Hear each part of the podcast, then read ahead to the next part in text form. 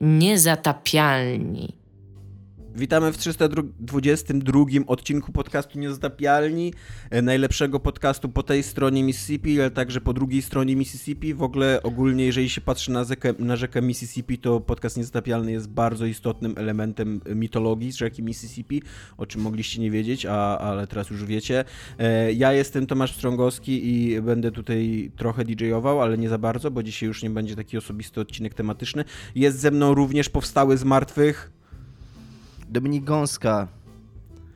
E, I jest ze mną również nie powstała z martwych. Iga Ewa Smoleńska reprezentuje własną opinię. Nie reprezentuje opinii znaczy... z żadnych, żadnej, dosłownie żadnej z firm. Oprócz swojej, bo znaczy, mam już swoją firmę. Swoją firmę ja reprezentuję. Dzisiaj reprezentuję opinię nieumarłych. Tak. Ty dzisiaj reprezentujesz opinię nieumarłych, dokładnie. To jest w ogóle, ale to jest inna zagwozdka, bo to, czy ty powstałeś z, z martwych, czyni cię nieumarłym automatycznie, bo to nie jest do końca tak, nie? No, nie wiem, Iga jak to jest do końca. Bo w ogóle ale... temat, to taki termin, ten undead, nie? Nieumarły, jakby zawiera w sobie też ludzi żyjących, jakby nie patrzeć. Więc, czy z drugiej strony wszyscy nie jesteśmy undead, jakby... No, no właśnie, nie, to jest, to jest w ogóle też... Wydaje mi się, że nie. Wydaje mi się, że żeby być undead, najpierw musisz być dead. dead nie? Czyli... Niby tak, ale z drugiej strony, czyli... co, co na przykład z ludźmi, których, którzy zostały wskrzeszeni i nie, są, nie mają jakby nie są tematem znaczy, jakby nekromantów, nie? Tylko, że po prostu Z ludźmi, są jakby tutaj nie używaj liczby mnogiej, jakby to jest jeden człowiek. To jest, to jest... Jest jednostkowy, jednostkowy przypadek. To, to, jest to zawsze dla mnie taki straszny. Zawsze o tym myślałam właśnie w kategorii budować, etymologii słowa. Nie można dookoła jednego człowieka budować wiesz, całej, e, całego otoczenia językowego, że się tak wyrażę. Nie? Jest taki mam, który teraz opowiem. Też ciekawe jest to, że y, akurat undead, czyli zombie, oni są bardzo dead. I no ale właśnie zombie, to, zombie jest częścią undead, ale to jest bardzo konkretny tak. undead jeszcze z drugiej strony, Ale i we, we, wszystkich, we wszystkich opowieściach o zombie ci zawsze mówią, że oni są dead i możesz ich zabijać bez problemu jeszcze, jeszcze raz jakby, co nie, że oni, oni już nie czują ani nic takiego. Dobra, Niby i taki nie, ale i... też, y, też na przykład w którymś z miliona zeszytów The Walking Dead, które kiedyś czytałam, był taki typ, który zbierał tych ludzi w stodole i on się strasznie dziwił, że inni ich zabijają, bo on sądził, że to jest choroba, z którą oni jakby wyjdą i wtedy jest takie głupia sprawa, nie? Iga, dobra, teraz y, Iga będzie y, teraz impersonifikowała, impersonifikowała y, ojca Tomasza Pstrągowskiego i będzie opowiadała memy za pomocą słów, ponieważ... A to, a to jest akurat to pisane jest, mem, to jest bardzo proste, to jest że typ mówi... poczucie humoru. Ty, typ zbiera tam drużynę taką RPGową i mówi, chodźmy pomścić tak, mojego tak. brata i tam wojownik mówi, masz mój topór, a, a, tam elf mówi, masz mój łuk i nekromanta mówi, i masz swojego brata. to jest bardzo... Tak, ba bardzo lubię, to jest klasyk, a nie wiem, czy teraz, kiedy opowiadałam, ale... właśnie nie stracił tego statusu klasycznego, za co przepraszam ten mem. Jest to, jest to dobry klasyk, tak. E, dobra, będziemy dzisiaj rozmawiać o trzech rzeczach, chociaż najprawdopodobniej nie będziemy rozmawiać o trzech rzeczach, bo wiecie, jacy jesteśmy. E, będziemy rozmawiać na pewno o tym, że ludzie z 11-bit e, Studio mają dosyć tego, że różni inni, a różni inni to znaczy King, King Queen, jak to się czyta? King... Y, Kinguin, no. Kinguin, dobrze przeczytałem, tak? Mhm. E, że Kinguin handluje kluczami e, do Frostpunka 2, który jeszcze nawet nie wyszedł. Nie, nawet nie wiadomo kiedy wyjdzie i, i będzie tak, nawet nie wiadomo kiedy wyjdzie i nie ma Peggy, nic, nic nie wiadomo. Tak. I jest tam jeszcze, tam jest jeszcze fajny wątek y, niezrozumianego zupełnie przez zarówno przedstawicieli polskiej, jak i zagranicznej prasy pierwszego oświadczenia Kinguina, ale o tym to jest taki e, Tak, e, więc o tym będziemy rozmawiać. E, i będziemy również rozmawiać na pewno o tym, że koleś robiący gry solo e, odrzucił kontrakt wydawniczy na pół miliona dolarów i opisał jego strasznie beznadziejne zapisy co jest rzadkością w tej branży, bo zazwyczaj się podpisuje dużo NDA, zanim zobaczysz w ogóle cokolwiek, jakiekolwiek literki. On tutaj jakimś cudem nie musiał podpisać NDA, więc napisał otwartym tekstem wprost, co mu proponowali. Ja sądzę, i... że on mógł dostać tę umowę razem z NDA do podpisania, a nie tak. podpisał żadnej z nich, no to jakby Teraz jest może teraz tak. sprawa, czy na przykład, czy on może mówić teraz o warunkach NDA, którego nie podpisał, nie? No bo jakby... No chyba tak. No właśnie, prawnie chyba tak, nie? No bo jak inaczej. No, więc w każdym razie o tym będziemy rozmawiali, a jeżeli nam zostanie jeszcze trochę czasu, to jeszcze będziemy rozmawiali o Call of Duty, które reprodukuje się samo już, jakby nie ma, nie ma studia stojącego za... Nie, nie ma wydawcy to... nic takiego. To jest już jak komórka ten... rakowa, ona po prostu ja będzie narastać. Jak ja widziałem ten trailer, oglądałem dzisiaj rano, to miałem takie wrażenie, że niedługo te gry, te trailery będzie robić sztuczna inteligencja, taka, taka sieć neuronowa, po prostu mhm. będzie tak jak te wszystkie tam generatory tekstów, e, Twitter boty i tak dalej. To już jest jest tak w ogóle sformalizowane, że po prostu to niedługo prosta sieć neuronowa będzie mogła robić. Ale te gry tak samo, być może, być może gry tak samo, no właśnie. Tak, ale zacznijmy od co jest grane, ponieważ e, niezatapialnie zawsze z weteranami, ze starszymi ludźmi i e, Dominik Gąska e, zachwyca się grą dla starszych ludzi, Iga Ewa Smoleńska mu wturuje, więc Psychonauts ja mu wturuję, 2 bo go. ja na tą grę czekałam naście lat. Ja, ja... No, bo jesteś starym człowiekiem. Ja tak. jestem tak. starym człowiekiem. Ja grałam w ogóle w Psychonauts pierwszych na pierwszym Xboxie, nie na Xboxie 360, nie na Xboxie One nawet, tylko na tym starym, starym Xboxie z padami na, na kablach i w ogóle ja tą grę przeszłam milion razy i wszystko w niej zrobiłam. W ogóle e, kolejny Xbox tylko po to, żeby strollować ludzi powinien się nazywać Xbox First. Albo I the, wtedy, the i Xbox. Wtedy, I wtedy weź powiedz, że na pierwszym Xboxie grałaś. Jest, jest, bardzo źle, jeżeli chodzi o numerację Xboxów. Bardzo trudno, Ale bardzo drogą... trudno jest opowiadać o pierwszym Xboxie. Naprawdę bardzo Ostatnio trudno jest o tym w ogóle opowiadać. E, po tym, jak śmieliśmy się z numeracji e, Ewangeliona, ktoś bardzo słusznie y, sprawił przytyk w naszym kierunku, że być może nie jesteśmy akurat tym programem, który może się śmiać tak. z numeracji i nazewnictwa Ale akurat... innych produktów to, co powiedziałeś, Tomek, to by się nawet wpisywało, jakby jak spojrzymy na strategię nazewniczą Microsoftu, że był 360, czyli że takie wszechogarniające centrum, centrum rozrywki, Xbox One, czyli jeden, All który one. wszystko zbierze, tak naprawdę to, to samo znaczy. I Xbox First to też by było takie, y, taki, taki, takie, takiego, taki statement, takie, nie wiem, taka deklaracja o po polsku. Jest to nie, mówię, moim zdaniem... Xbox jest dla nas najważniejszy, tak jak America First, to było Xbox First. Więc... Make Xbox great again. Make Xbox great again, mieliby hasło reklamowe. Tak? Taki w ogóle faszyzm konsolowy, co nie? No co, co ci powiem. Dobra, nie, może, mieliby może... w ogóle taki tagline, że w ogóle best Xbox in history maybe ever. No. I byłby pomarańczowy. Man, Dobra, woman, e... car, gaming. Które z was zaczynało Psychonauts? Ja mogę, e, znaczy, bo Dominik, Iga, może... może... na samym początku powiemy tak, Dominik już przeszedł Psychonautów. Tak. Akurat Wczoraj ja mu w to nie wierzę, bo ja nie wierzę, że tą grę da się przejść, jeżeli się nie zrobi 100% wszystkich rzeczy, które tam jest, a wiem, to znaczy, że tak, nie zrobiłem tam 100, Nie zrobiłem tam 100%, ale zobaczyłem napisy końcowe, zobaczyłem zakończenie. Tak, tak, tak, a ja mam, ja jestem w takim momencie, to też, żeby od razu wszystkich wprowadzić, e, że tam jest taki moment, kiedy, te, kiedy ta gra się staje takimi prawdziwymi Psychonauts, takimi nieco piersi, tak. czyli masz otwarty świat i możesz wracać do każdej misji i robić wszystkie tak. pozostałe rzeczy, bo już masz wszystkie moce. To jestem w tym momencie jakby. Więc jak dla mnie, to ja dopiero zaczęłam tą grę, bo ja nie to uznaję, to, to, wcześniej to jest dla mnie intro, które jest mega Ta, długie. Ona ma długie, to jest taki intro slash tutorial. To ile to jest Tak, to bardzo długie. Z 3 godziny, no tam bez przesady. Nie, ja bym, ja, ja bym powiedziała, że to jest nawet dłużej, Dominik, bo moim zdaniem naprawdę ta gra się zaczyna, kiedy otwierasz wszystkie moce, a to, to długo trwa. To wszystkie moce, to, to ostatnią moc odkryjesz przed ostatnią misją. Więc a to właśnie, to wtedy się zaczyna więc... gra. Więc jeszcze w ogóle nie zaczęłaś grać w tę grę, Iga. Nie, jestem cały czas, cały czas przechodzę y, y, jest taki moment, kiedy wychodzisz, na, kiedy otwierają ci, bo na początku masz tylko tą siedzibę, po której jest. Masz taką pierwszą misję wprowadzenia, później biegasz po tej, po tej siedzibie Psychonauts i później ona się otwiera, możesz biegać po takim... Tak, Motherlobe. Możesz biegać po takim to, to nawet nazwać otwartym światem. To jest taka duża lokacja po prostu, mhm. po której można sobie tam biegać, znajdować rzeczy. Myślę, że Iga możesz zacząć z tego powodu, no że właśnie, jesteś wielką fanką. E, bardzo mnie, bardzo mnie rozczula wasz entuzjazm, ale mówimy już 3 minuty o tej grze, jeszcze nic konkretnego tak. nie powiedzieliśmy. Iga, Dobra. co to jest za gra? Jaki Double to jest gatunek? Fine, i... tak. Double Fine z Timem e, Schaeferem wydało bardzo dawno temu i teraz, żeby nie skłamać, 14 czy 15 to czy ktoś to może sprawdzić. Naście Chyba lat 15, temu. 15, 2005. Tak, wydali e, grę to nawet 16, że jest w 2005.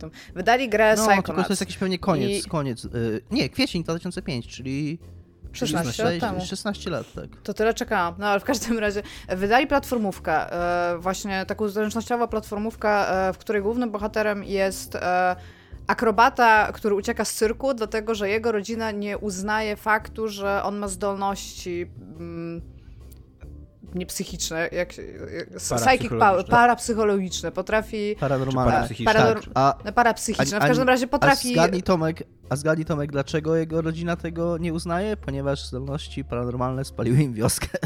Trochę tak. Ogólnie jego rodzina, jego rodzina y, miała taką klątwę, przez którą to jest wytłumaczone też fajnie w gameplayu. Raz nie może wchodzić do wody, on nie umie pływać, dlatego że cała jego rodzina nazywa się Aquatos, została przeklęta przez e, osobę z takimi samymi zdolnościami w taki sposób, że wszyscy z nich umrą w wodzie. I tak to jest powiedziane od samego początku, to jest bardzo ważne w pierwszej części, e, w takim finale, e, który tam troszeczkę łamał konwencję tej gry. Natomiast gra była o tyle dobra, w sensie ona tak ładnie łączyła wszystkie elementy pisarskie, co bardzo często po prostu nie masz w tego typu grach, czyli platformówkach e, takich kolorowych, zręcznościowych, masz bar bardzo często masz słabą fabułę, po prostu, albo jakąś taką, no tak jak w Super Mario, no, powiedzmy sobie szczerze, fabuła w Super Mario nie jest najlepszą fabułą, nie? A, a tutaj Tim Schafer zrobił to, co zrobił zawsze, czyli napisał rewelacyjną e, taką opowieść tego, w jaki sposób e, raz staje się częścią psychonautów i tytułowi psychonauci to jest taka organizacja szpiegowska trochę, e, taka inspirowana e, filmami szpiegowskimi tak z lat 70., a, więc oni używają tych swoich zdolności po to, żeby w cudzysłowie teraz naprawiać ludzi oraz rozwiązywać problemy jakby światowe. I on, jako taki wielki fan, jako, on ma 10 lat, jako 10-latek bardzo chciał do nich zawsze wstąpić i dzięki temu, dzięki wydarzeniu po pierwszej części, które się dzieje na takim obozie, do którego on się tak trochę włamuje, e, gdzie dzieci z jego typu zdolnościami a, no mają je rozwijać i się ich uczyć, on staje się częścią psychonautów. I od tego zaczyna się druga część. To ta druga część się zaczyna tam chyba dzień później, czy coś takiego, tak, niż te tak. 16 lat temu. Więc oni zrobili w ogóle taką robotę, w którym e, raz podsumowuje wydarzenia całej pierwszej części w takiej mm. bardzo fajnie narysowanej cutscence, bo nie mają rewelacyjnych artystów, w którym opowiada o wszystkim, co się stało w tej pierwszej części i prosi, żeby jego ulubione czasopismo to wydrukowało, łącznie tak. z rysunkami, które robi, bo to jest oczywiście tak, takie animowane. Tak. I tam jeszcze, tam jeszcze mówi coś takiego, że tutaj tam pomogła mi Lili, moja dziewczyna, ale ten termin jest jeszcze bardzo nowy, będzie potrzebny pewien fact-checking, zanim to wydrukujecie. Tak. Ale dostałem buzi, bo ona go rzeczywiście całuje w pewnym momencie tam. A, no, no i tutaj zaczyna się jakby, jakby kolejna część, część gry, w którym a, oni szukają winowajcy porwania szefa psychonautów a, i o ile mają jakby tego głównego wroga pierwszej części ze sobą, to sobie zdają sprawę, że on tego nie mógł zrobić sam. I więc e, jakby całe clue tej fabuły polega na tym, że starają się znaleźć większe zło, które jakby stoi za tym, co się dzieje w psychonautach. No i ta fabuła się jakby rozkręca tym, że ty jako raz, czyli ta, ten bohater pierwszej części, wydaje ci się, że teraz jesteś pełnoprawnym psychonautą, a robią z ciebie takiego stażysta dopiero. Więc ty się musisz uczyć jakby znowu. To jest też fajnie rozwiązane, że oni szybko ci na pierwszej misji jakby wiedzą, że pewnie po 16 latach nie pamiętasz, jak się grało w tą grę, więc dają ci te wszystkie zdolności, a to jest fajnie rozwiązane. Aczkolwiek ja na przykład pamiętałam, jak działają te zdolności i byłam bardzo zła na tego, jak to jest wolno wprowadzone. Tak. Jest to dosyć klasyczna zręcznościówka 3D, tak? Tak, tak taka, to, taka to na maksa, jeżeli chodzi o gameplay. To jest 100% klasyczna taki 3D platformer w rodzaju tych wszystkich maskot platformerów z lat 90. 2000 jakieś tam Banjo-Kazooie, ale też właśnie Mario mhm. E, które też są kolektatonami nazywane czasami, czyli takimi grami w zbieractwo, bo zbieractwa jest bardzo dużo, ale żeby nie odchodzić i jakoś trzymać się mm, tej, tej naszej narracji w opowiadaniu tej grze, to ja tylko za, zaraz Iga będziesz kontynuować, ja mhm. tylko dodam coś od siebie. E, ja grałem w Psychonautów 1 wtedy jak oni wyszli, czy tam niedługo później, dosyć krótko, bo dosyć słabo mi działała ta gra na, PlayStation 2, bo ona miała bardzo słaby port na PlayStation 2, a taką wersję tylko miałem. Więc yy, i, i, nic nie pamiętałem praktycznie z tego, więc to wprowadzenie, y, tak jak Iga mówi, ono jest efektywne, ono jest spoko i właśnie fajne jest to, ogląda. że fajnie się to ogląda i oni dość sensownie umiejscawiają ciebie tak naprawdę w tym samym miejscu, w którym byłeś. To jest, to jest taka kontynuacja w duchu rebota, nie? trochę. To -hmm. znaczy ona jednocześnie kontynuuje historię, ale z drugiej strony mechanicznie i tak gameplayowo jakby oni ci mówią, że tam ten raz mówi na początku, na, na, samym początku, że no przecież awansowali już mnie tam, ten, ten, ten szef awansował mnie już, że, że już jestem prawdziwym psychonautą. Oni mówią, słuchaj, on ma coś nie tak z głową tam. Tak. Nie, nie można tak od razu, nie można tak od razu dzieciaka z obozu awansować. Tutaj idź jako stażysta. Tak, I to, to, jest, to, to, to, działa, to działa. Tak, tak, właśnie mówię, że ten, ten początek jest jak najbardziej działający. Mówię, moim zdaniem był troszeczkę za długi, aczkolwiek jeżeli bym to, w sensie to, to jest moje subiektywne zdanie, bo tak jakbym to sobie rozpisała, tak strona po stronie, co się cały czas dzieje, to pacing jest bardzo ok. Jakby on, on cię wprowadza zupełnie normalnie w tą grę.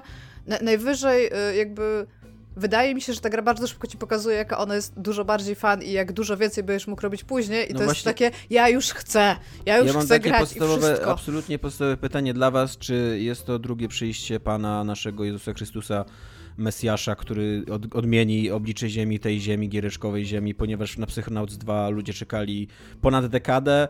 Jest to gra kultowa i, i uwielbiana i kochana e, i widzę już po minie Dominika, że tak. E, to znaczy, nie wiem, czy, a, czy powiedziałbym, że jest to drugie. Jest to bardzo fan gra. Znaczy, to, to chcę powiedzieć, jakby jest to tak fan gra, że ja szczerze mówiąc miałem dużo rozmów sam ze sobą e, podczas Z nami też. E, nie, nie, ale chodzi mi o, to, z wami też, jasne, tam ja jestem sobą, ale, ale ze sobą miałem dużo takich rozmów w głowie na zasadzie, dlaczego ja nie gram więcej w gry, które są fan? dlaczego ja sobie robię A, tak, asesyna tak, przez miesiące? To jest, to też byliśmy w tej rozmowie, Dominik. Tak, to jest bardzo dobre pytanie. I jakby ja, ja, miałem taką radość, miałem taki uśmiech. To jest taka gra, w której jak grasz, się uśmiechasz do niej, bo ona robi super fajne rzeczy. Tak, Jezu, tam ona, ona jest tak śmieszna czasami, po prostu. Ona jest śmieszna, ona jest wesoła, ona przy okazji, ona jest taka bardzo w duchu Nintendo albo Valve, to znaczy takiego rzucania ci jakichś takich gameplayowych pomysłów, czy tam jakichś sztuczek formalnych na chwilę po prostu tam. Y, jest na przykład, wiem, że Iga tam byłaś, y, bo patrzyłem na twoje achievementy, żeby wiedzieć, do którego wow. momentu mogę mówić. Wow, nie, to by spoko, stalkujesz mnie tam i po prostu mówisz o tym wszystkim y, Totalnie stalkowałem cię. Creepsterze, w tej ty. sekcji, jest taka sekcja festiwalu muzycznego, gdzie na przykład... O Jezu, to jest tak dobry level. W tak, pierwszej jest... części był taki bardzo kultowy level platformówkowy, się nazywał The Milkman Conspiracy, bo cały tak. Y, patent tego, Tomek, jeżeli nie znasz psychonautów, a do słuchaczy, którzy nie znają, polega na tym, że oni włamują się do psychiki ludzkiej y, za, za sprawą takich małych drzwi, które przyczepiają ci gdzieś na głowę i tam po prostu wchodzą, tak? I w pierwszej części łapiesz takiego mleczarza i on się wydaje taki zupełnie bez mózgi, po prostu jakby, jakby ten, i wchodzisz do niego do głowy i to jest taki level konspiracyjny z zimnej wojny, tak lat, lata 50. Szpiegowski. Taki szpiegowski, e... że... No bo I... zasadniczo jakby y, ideą tej gry jest to, że mm, wszystkie te levele przedstawiają w jakiś sposób sposób życie, myślenia, tak, problemy życie wewnętrzne, tak, tak, życie tak. wewnętrzne bohaterów, do których się wkradasz, co nie? Tak, znaczy tak. oprócz tego masz też taki bardzo duży aspekt, że tak powiem, realny, gdzie robisz rzeczy w normalnym świecie. Tam są sidequesty, bo to jest w ogóle też platformówka oparta na questach i sidequestach. To jest też takie fajne w niej, bo i jest legendarnie dobry level design właśnie pod tym względem, bo właśnie tak. level design oddaje życie wewnętrzne, tak jak mówi Dominik, bohaterów. Tak, nie? tak i właśnie życie ten Milkman... I też, i też yy, yy, jakieś, bo tutaj bardzo ważne są też odkrywanie przyszłości tych bohaterów, więc też yy, jakieś tam mm. wspomnienia ich, ale też bez I one są takiej... zawsze zaskakująco mroczne z jakiegoś powodu. Są tak. zaskakująco mroczne i, i bardzo dużo, na przykład, bardzo dużo trzeba się na przykład, ona ci bardzo mało mówi wprost. Znaczy, na koniec jest trochę taki exposition dump, y, dla takiej na zasadzie, okej, okay, dla tych, co nie uważali, to teraz teraz opowiemy wszystko, o co tu chodziło, ale przez większość czasu dużo rzeczy musisz się domyślać i to jest bardzo fajne. Właśnie domyślać się patrząc na to, jak wygląda ten level, co w nim widzisz, y, a nie tylko co ci mówią. No, a w każdym razie w pierwszej części takim bardzo levelem, którym jest takim no fan favorite, po prostu wszyscy kochają ten level i bardzo często się o nim pisze, to jest właśnie The Milkman Conspiracy, gdzie musisz zbierać przedmioty, żeby udawać, że jesteś takim samym szpiegiem jak wszyscy inni, którzy są wszędzie rozsiani po tym levelu. A, I tutaj jest taki level festiwalowy, taki, że jesteś centralnie na takim Woodstocku i musisz zbierać różne zmysły, takie jakby personifikacje zmysłów, żeby wykonać taki festiwal całości zmysłów, który po prostu połechta ziomka po wszystkich zmysłach, dlatego że on nie miał żadnych bodźców, a i, i on balansuje e, nad takim zupełnym spokojem, kiedy żadnych bodźców nie ma, ale wtedy nic nie pamięta, a potrzebuje mieć trochę bodźców, żeby sobie przypomnieć, kim jest i wtedy ma taki sensoryczny po prostu wybuch, nie? Żeby, przy, tak, I, to, to i, i wpada w panikę, tak, dosyć za fajnie, razem. Dosyć fajnie pokazuje właśnie, czy stara się pokazać, ja nie miałem nigdy y, ataków paniki, ale podejmuje taką próbę właśnie zobrazowania tego, jak z punktu widzenia, czy w głowie osoby y, borykającej się z takim problemem wynika, wyglądają takie paniki. Właśnie, w ogóle z tego, co mi kiedyś Dominik, ty mi opowiadałeś o tej grze dużo, bo ty jesteś wielkim wyznawcą jedynki, przynajmniej tak, e, nie wiem jak gameplayowo, no bo mówisz, że ci ta, tam kiepsko działała, ale tak koncepcyjnie jesteś fanem jedynki, mm -hmm. to, to, że to, co było bardzo ciekawe w tej grze, e, to, że ona, pomimo tego, że jest śmieszna, radosna i zabawna, to też dosyć poważnie podchodzi do właśnie psychiki ludzi, do problemów psychicznych i tak dalej. I czy dwójka robi to samo? Ona, czy, ja, ja bym nie powiedziała, że ona stuprocentowo poważnie podchodzi do rzeczy, ona bierze pewne aspekty po prostu... Ale nie bagatelizuje, jakby nie robi z nich nie, takiej to na czystej komedii, nie? Tak, to, to, ona to, robi, na pewno ona nie. robi coś, Ona robi coś bardzo fajnego. Yy, ja mówię, ja jedynkę mm, bardzo lubię i, i, i tak koncepcyjnie, tak jak ty powiedziałeś, ale raz, że mają pamiętam, dwa, że grałem w nią bardzo dawno. Trzy, że mówimy o dwójce, to mogę odnieść się do dwójki z, z odpowiedzią mhm. na to pytanie. Jedynce, jak czytałem przed graniem w dwójkę, to jedynce zarzucano trochę, że yy, że ona trochę trywializuje problemy psychiczne, sprowadzając ich do czegoś, do, do prostego rozwiązania. To znaczy, tam mm, wejdziemy do twojego mózgu i sprawimy, że tam jakieś jedno wspomnienie ty przeżyjesz i dzięki temu cię uleczymy. Wydaje mi się, że dwójka, to co mi się bardzo w dwójce podoba i, i jest trochę z tym związane, że ona troszkę odchodzi od czegoś takiego, że w niej trochę chodzi o naprawianie tych ludzi, ale dużo bardziej chodzi o ich zrozumienie. To znaczy, to jest taka gra, Tam która. nawet ci, pada dialog taki, który o tym mówi. Która ci, która ci, która ci pozwala wejść do głowy tego człowieka i zrozumieć dlaczego. Ona jest bardzo empatyczna w stosunku do tych ludzi. Tam jest świetny level o alkoholizmie, chyba najlepszy moim zdaniem. U, to jeszcze nie byłam. Który Iga będziesz miała, który można sobie wyobrazić, że taki temat jest Mm, albo, że, że bardzo łatwo w nim przesadzić w jedną albo w drugą stronę. Z jednej strony go strywializować, a z drugiej strony pójść w jakąś taką, w jakiś taki banał, nie? Znaczy, może, może to, okay, strywializować, pójść w banał to jest jedno, a z drugiej strony mm, jakby y, tonalnie... Zdemonizować go. Jakoś. Zdemonizować, tak, ale dokładnie, albo, albo o to, to jest, tego szukałem, nie? Właśnie zrobić jakiegoś takiego złoczyńcę z tego człowieka, czy, czy po prostu wyśmiać go. A, a to jest, bar, jest to zaskakujący ten level, ten level. On jest, y, on bardzo fajnie taką ma, taki dysonans wprowadza, bo on jest bardzo ładny i kolorowy, y, a jednocześnie, bo to jest taki, okej, okay, no troszeczkę zaspoiluję, to trudno mi o nim nie mówić. To jest taki level, w którym pływasz po takim małym globusie, który jest y, obrazuje jakby też życie wewnętrznego bohatera, na którym są takie wysepki. To jest wszystko ładne i kolorowe i takie wesołe, a jednocześnie wszędzie wystają butelki i tam ty wchodzisz do tych butelek i jakby zdajesz sobie sprawę, że to tak wygląda na zewnątrz kolorowo, a wchodzisz do tych butelek i tam oglądasz różne przeżycia tego bohatera i dowiadujesz się o nim. I to nie jest tak, że na koniec mm, on coś zauważa i, i, się postanawia zmienić. Tylko bardziej ty go jakby zaczynasz rozumieć i być może on zaczyna się bardziej rozumieć i, i okej, okay, jest tam ten moment jakiegoś takiego katarzis, nie? że on wycho jakby wycho wychodzi z tego, z tej swojej nory, w której był zamknięty jakby idzie żyć dalej, ale nie dlatego, że zaproponowałeś mu jakieś proste rozwiązanie, tylko właśnie dlatego, że, że go zrozumiałeś. Więc wydaje mi się, że w tym sensie yy, jest to jakoś tam mądre i, i, i, i przemyślane. Tak, ale przede wszystkim to nie jest gra, która ci jakby opisuje problemy psychiczne. Jakby ona jest bardzo daleko od tego. Ona jest. Ona w stosunku do tego, jaki ma gameplay i do tego, jak jest napisana, jest po prostu. potrafi być zaskakująco głęboka. Tak naprawdę, że. To, to jest tam, wiesz, przygodówka o 10-latku, która jest prześliczna, bo jest prześliczna ma bardzo konkretny, ma bardzo konkretną stylistykę, która wydaje mi się, że mogłaby odrzucić trochę ludzi, w sensie, bo jest bardzo stylizowana ta gra i to w jaki sposób ona wygląda. I taka psychodeliczna jest. Y, tak, szczególnie właśnie bywa. ten, ten level Ona bywa bardzo różna, to jest super. Ta, Ta, ona, ona jest bardzo taki, różna. To ona jest super zróżnicowana, to jest świetne, że to właśnie ten level festiwalowy masz w takim wyglądzie. Cel shadingu w ogóle to jest. To jest taki, taki... LSD trip, mhm. który się kończy fenomenalnym I tam teledyskiem. Jest jeszcze taki tak, tak, ale tam jest... Takich trippy Beatlesów w ogóle na LSD. E, Taki Yellow Submarine style w ogóle, no. Tak, ale... i po prostu jest to, jest to, ja się tak klaskałem w rączki, jak to, jak to było. Ja to chciała... Dlaczego Dominik częściej nie grasz w gry, które sprawiają frajdę? No właśnie to było, właśnie bardzo dużo myślałem, właśnie grając w to, że ja tak dużo energii poświęcam na granie w gry, które y, które dają mi satysfakcję jakąś tam, ale ta satysfakcja wynika właśnie z życzenia znaczników czy z jakiejś manipulacji, że jak grałem w coś, co autentycznie mnie cieszyło, to, to aż po prostu nie mogłem w to uwierzyć, co, co ja widzę na ekranie. Ja się dobrze bawię teraz nagle. I ta gra jeszcze w ogóle ma, jak, jak, jak to tam pisarstwo Tima Schafera, bardzo dużo takich podtekstów, które się dzieją, a, a których raz nie kuma bardzo często, ma 10 lat, plus ta gra na przykład nie mówi o narkotykach w jakikolwiek sposób, pomimo tego, że tam jest totalny psychodyczny ten. I w pewnym momencie szukasz dwóch osób i ziomek mówi, że oni przychodzą tutaj często, bo lubi, tak. they like to get high here. I raz na to patrzy i mówi, czyli mówi, że są tak super wysoko i muszę tam po nich pójść? I on mówi tak. I, ty siedzisz i dokładnie, dokładnie to się dzieje. I bez kitu są na samej górze. Tak.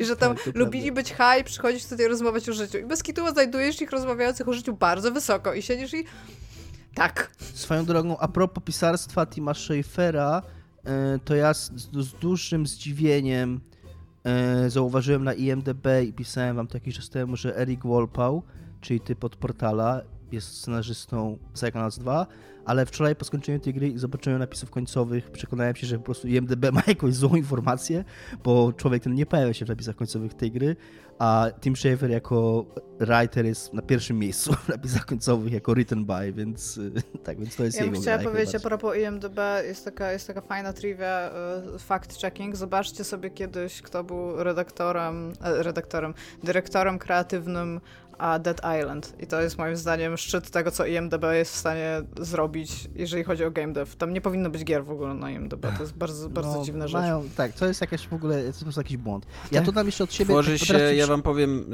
y, jak to wygląda z punktu widzenia dewelopera indie, tworzy się wpisy na IMDB tylko po to, żeby się pozycjonować w Google swojej gry. No jakby, jakby ja kumam, że to jest z jakiegoś powodu tam, i tam wszystko, ale Jesus Christ, jakby... Tak samo jak na Filmwebie jeszcze... nie powinno być gier, tak samo jak na IMDb nie powinno być gier, powinniśmy porozdzielać te rzeczy i być higienicznie, estetycznie w niektórych rzeczach. No. E, teraz mi się przypomniało, więc y, powiem jeszcze taką ciekawostkę, że w tej grze występuje dwóch znanych hollywoodzkich aktorów. Jest to Jack Black który Który zawsze się... występuje w, chyba w filmie w, w Double Który Fine. jest chyba kumplem, kumplem Tima Schafera, ale właśnie ja moim się zdaniem, nie adaptowali nawzajem, bo to tak... Moim zdaniem super e, wykorzystują Jacka Blacka, bo on właśnie śpiewa tą, śpiewa tą piosenkę na koniec Welu Festiwalowego i śpiewają super dobrze. Więc jakby to jest też fajna piosenka. to jest fajna piosenka i masz takie wrażenie, że okej, okay, wzięli Jacka Blacka, ale jakby mieli powód i jakby wykorzystali go, a nie tylko, żeby być nazwiskiem. Kogo jeszcze jest mają? Elijah Wooda? W ogóle... Elijah Wood. Elijah Naprawdę, Wood jest no, jeszcze... nie wiedziałam, ale aczkolwiek to jest ich drugi aktor, nie? Jakby Broken tak, Age and Shit tak. tam też robił przecież. I tutaj mi jest trudno powiedzieć więcej o jego roli bez dużych spoilerów, ale mm, być może nie jest aż tak fajnie wykorzystany, ale mm, ale robi tam rzeczy tak, tej, tej grze. W ogóle, e, ale w ogóle to, ciekawe, że Tim Schafer i Jack Black się, się lubią i przyjaźnią, to jest takie, że tak siedzisz i okej, okay, no tam wszechświat zadziałał, co nie? Jakby... to prawda. To jest prawda, tak jakby... E, I jeszcze, co ciekawe, dwójka tych aktorów, w ogóle aktorzy, to chyba IG powinno ucieszyć, że aktorzy są wymienieni wszyscy głosowi na samym końcu napisów końcowych, po e, wszystkich deweloperach, scenarzystach i tak dalej i są wymienieni alfabetycznie. To znaczy nie ma, nie jest tak, że Jack Black i Elijah Wood są, Elijah Wood jest prawie na końcu w ogóle napisów końcowych. No bo jest na W. Więc znaczy cieszy mnie, to nie jest tak, że mam jakieś specyficzne miejsce, w których uważam, że aktorzy głosowi powinni być w napisach, bo też to tak mogło zabrzmieć, jakby nie, nie ma problemu, jeżeli są Chodzi, o, chodzi mi o to, że nie jest to gra sprzedawana, jakby on, tak, oni tak, wzięli to sobie mnie dwóch cieszy. aktorów, ja bardzo, bardzo wzięli sobie lubię. dwóch aktorów, jakby mieli jakiś pomysł, jak ich wykorzystać w tej grze, bo to są zdolni, tam utalentowani w jakimś sensie ludzie, I, I tyle, a, a nie po to, żeby ich dać na Dobra, pudełku. To jest jakby porozmawiamy super... o ważnej rzeczy w związku z napisami. Dobrze. Dominik. Wiesz, że to pytanie zadam jest, i wiesz, że on idzie. Czy dziękują jest, tobie za grę? Dziękują tobie za grę i to jest nie tylko tak, że, jest, y, że jesteś na końcu po special thanks and you for playing, tylko na końcu jest taki ładny, kolorowy napis thank you for playing. I tak się robi napisy i teraz niech wszyscy ludzie wezmą notatki i niech to zapiszą. Jest po prostu Ja sobie jeszcze otworzę... Tak, i, i, i mówię, ja się super bawiłem w tej grze i, i uważam, że takich gier powinno być więcej, ale teraz wracając do odpowiedzi na pytanie Tomka. Nie uważam, że jest to przejście nowe Zbawiciela Mesjasza z dwóch powodów. Po pierwsze, ultimately, za przeproszeniem, yy, a jak to powiedzieć po polsku? Koniec końców. Koniec tak. końców jest to więcej Psychonauts. Tak. To, to, to, to, dzięki czemu jedynka jest tak pamiętana i, i to dzięki czemu ona robiła takie wrażenie na ludziach, to że ona była czymś nowym, świeżym, innym, pomysłowym, zaskakującym. Dwójka siłą rzeczy ma super, ma super levele, ma super pomysły na rozwinięcie tego pomysłu, ale nie jest niczym więcej niż drugą częścią Psychonauts. Więc wątpię, żeby była za 15 lat mimo że jest fenomenalną grą, ale żeby była tak pamiętana. A po drugie, mam kilka drobnych zarzutów do tej gry, które teraz e, w, dla równowagi e, przedstawię. Po pierwsze, największy mój zarzut, e, cały kombat w tej grze, cała walka jest bardzo przeciętna. Nie chodzi mi o to, że jest, że jest jakaś zła, że ten system walki nie działa czy coś, ale ale jest po prostu, ja się czuję jakbym tam robił busy work. Jak tam biegają te potworki, muszę z nimi się bić, używać tych mocy. To jest takie, mm, okej, okay, to działa i to jest w porządku, ale w porównaniu z tym, jak dobra jest cała reszta, jak fajnie się biega, skacze, bo to jest super poprawione. Jakby cały gameplay taki, e, ta interakcja z grą, to to jest super ważne w takich grach, nie? żeby samo skakanie, bieganie, odbijanie się od ścian, żeby to sprawiało frajdę i to sprawia super frajdę.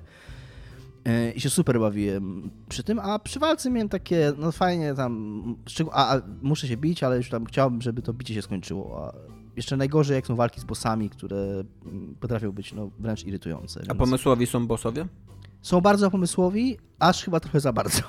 Ale bo... z, bo, z bossami też masz trochę inną walkę, bo boss to jest taki gimmick style Nintendo. Na zasadzie musisz Dokładnie. się dowiedzieć, co musisz zrobić po kolei, żeby zadać mu szereg ciosów są, i na przykład boss... trzy razy to musisz zrobić, nie? Bossowie są bardzo gimmiki i wręcz być może trochę za bardzo dla, dla ciebie na przykład, Tomek, bo ja wiem, że ty lubisz takich bossów, w których po prostu się bije tak długo, aż umrą. Znaczy tak, no bez przesady, jakby wiem, że jakby lubię też pomyśleć czasem przy bossie i tak dalej, ale tak, uważam, że to jest uczciwe podejście, że tam, że boss ma pasek energii i i nie jest tak, że trzeba rozwiązać zagadkę logiczną, tylko żeby go pobić, tylko można i rozwiązać zagadkę logiczną i jeszcze to trochę tutaj tak nie jest. Tutaj, tutaj masz taki gimmick tamten, ale wszystkie inne walki są centralnie z HP barem jakby nad Jakby nad cenię tak. bardzo bossów, którzy sprawdzają twojego skilla w grze. To jakby tego, czego cię nauczyła gra, a nie właśnie są takim zupełnie oderwanym eventem zagadkowym, że tak naprawdę mógłbyś po e, prostu zagrać w niego oddzielnie. No ale to jakby tam wciąż wykorzystujesz to, czego cię nauczyła gra w danym levelu, ale jest to gimmick taki, jak, no mówię, takie jak bardzo Nintendo tak, to jest zrobione. Tak, tak. Natomiast sam, te walki takie pomiędzy bossami,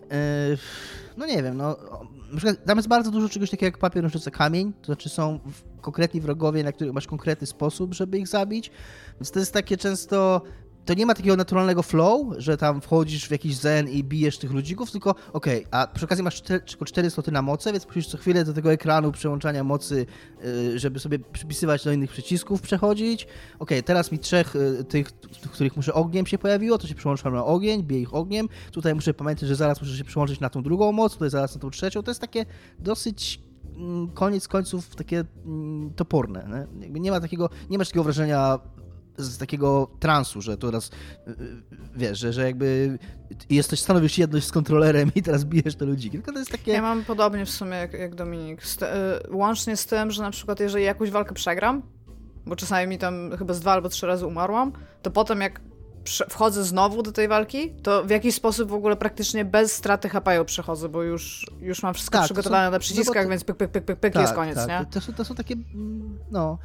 Co jest e, dosyć istotne, biorąc pod uwagę, że to jest gra zręcznościowa, co nie? Więc jakby oparta Ale te, wa te walki masz, naprawdę to jest, nagle Ale masz arenę, oparta rozumiesz? na tym, co mówi, co mówi Dominik, na tym takim właśnie transowości, na takim poczuciu jedności z kontrolerem, co nie? Więc jeżeli walki cię ja nie wiem, czy ja się tego, zawsze to... czuję jedności z kontrolerem, jak gram w tą grę. W sensie, ja nie mam czegoś... No właśnie, to nie, no to nie jest gra oparta nie jest flow. Taka. Właśnie ona, ona mówi, że ona, ja właśnie mówię, że ona nie jest taka, że te walki nie są takie. No właśnie tak, no. Ale a, moim a, zdaniem a, cała wydaje mi się, że to jest ważne, bo gra jest zręcznościowa, tak? Więc powinna taka być. No ja, ja nie, jakby nie zgadzam się z tobą, w sensie, czy ja powinna taka być, może ja taka być. Ja nie wiem, czy się z tobą zgadzam. Wiem, że gdyby w tej grze było mniej tych walk, bo jest już parę takich momentów, że one ewidentnie są wciśnięte jako taki tak. filler, że jakby okej, okay, teraz jest jakiś dramatyczny moment, to musimy tam ci trzy, trzy te fale wrogów wrzucić, żeby się z nimi bił. Gdyby tego nie było, byłbym zupełnie okej okay z tą grą. Eee, ba, e, jak przejdziesz każdy level, to możesz do niego wrócić, żeby tam znajdźki Y, znajdować i wtedy nie ma wrogów prawie, albo tam jacyś pojedynczy są. I miałem takie wrażenie, że dużo fajniej mi się biega po tym levelu, jak Tak, bo wtedy musisz zacząć myśleć, bo już masz te wszystkie zdolności, szukasz, gdzie, możesz, ca- gdzie możesz je wykorzystać. Cały platforming, no. całe skakanie jest, jest fenomenalne. Nawet sobie wczoraj, mm, jeszcze po skończeniu dwójki odpaliłem na godzinkę jedynkę, żeby porównać, na ile moje wspomnienia... O, tam jest słabe, tam już jest strasznie, co? Pewnie. Jest, y, jest olbrzymia różnica, jeżeli chodzi o taki, taki mm, bezpośrednie uczucie jakby sterowania postacią, to jak ona reaguje, to jak ona się obraca, to jaki ona ma pęd, jak ona podskakuje, jak ona się odbija od ścian. Kolosalny postęp zrobili. Nie chcę powiedzieć, że to jest poziom Nintendo, bo po prostu nie, nie grałem w nowe gry Nintendo, ale w ogóle nie, nie miałem wrażenia, że, że coś tam jest nie tak. A drugi mój zarzut już bardzo szybko jest trochę fabularny i to jest już super subiektywne. Yy, być może in, ktoś inny tą grę zagra i, i w ogóle nie będzie miał takiego wrażenia. Natomiast ja, jak ta gra się zaczyna, ona się zaczyna właśnie tak jak Iga mówi, takim w stylu filmów szpiegowskich, takim skokiem na kasyno w ogóle, yy, który mi sprzedał bardzo fajną wizję tej gry, bo myślałem, że to będzie taka gra właśnie o, o drużynie tutaj superagentów psychicznych, którzy będą ratować świat i podróżować po świecie i wypełniać super misje.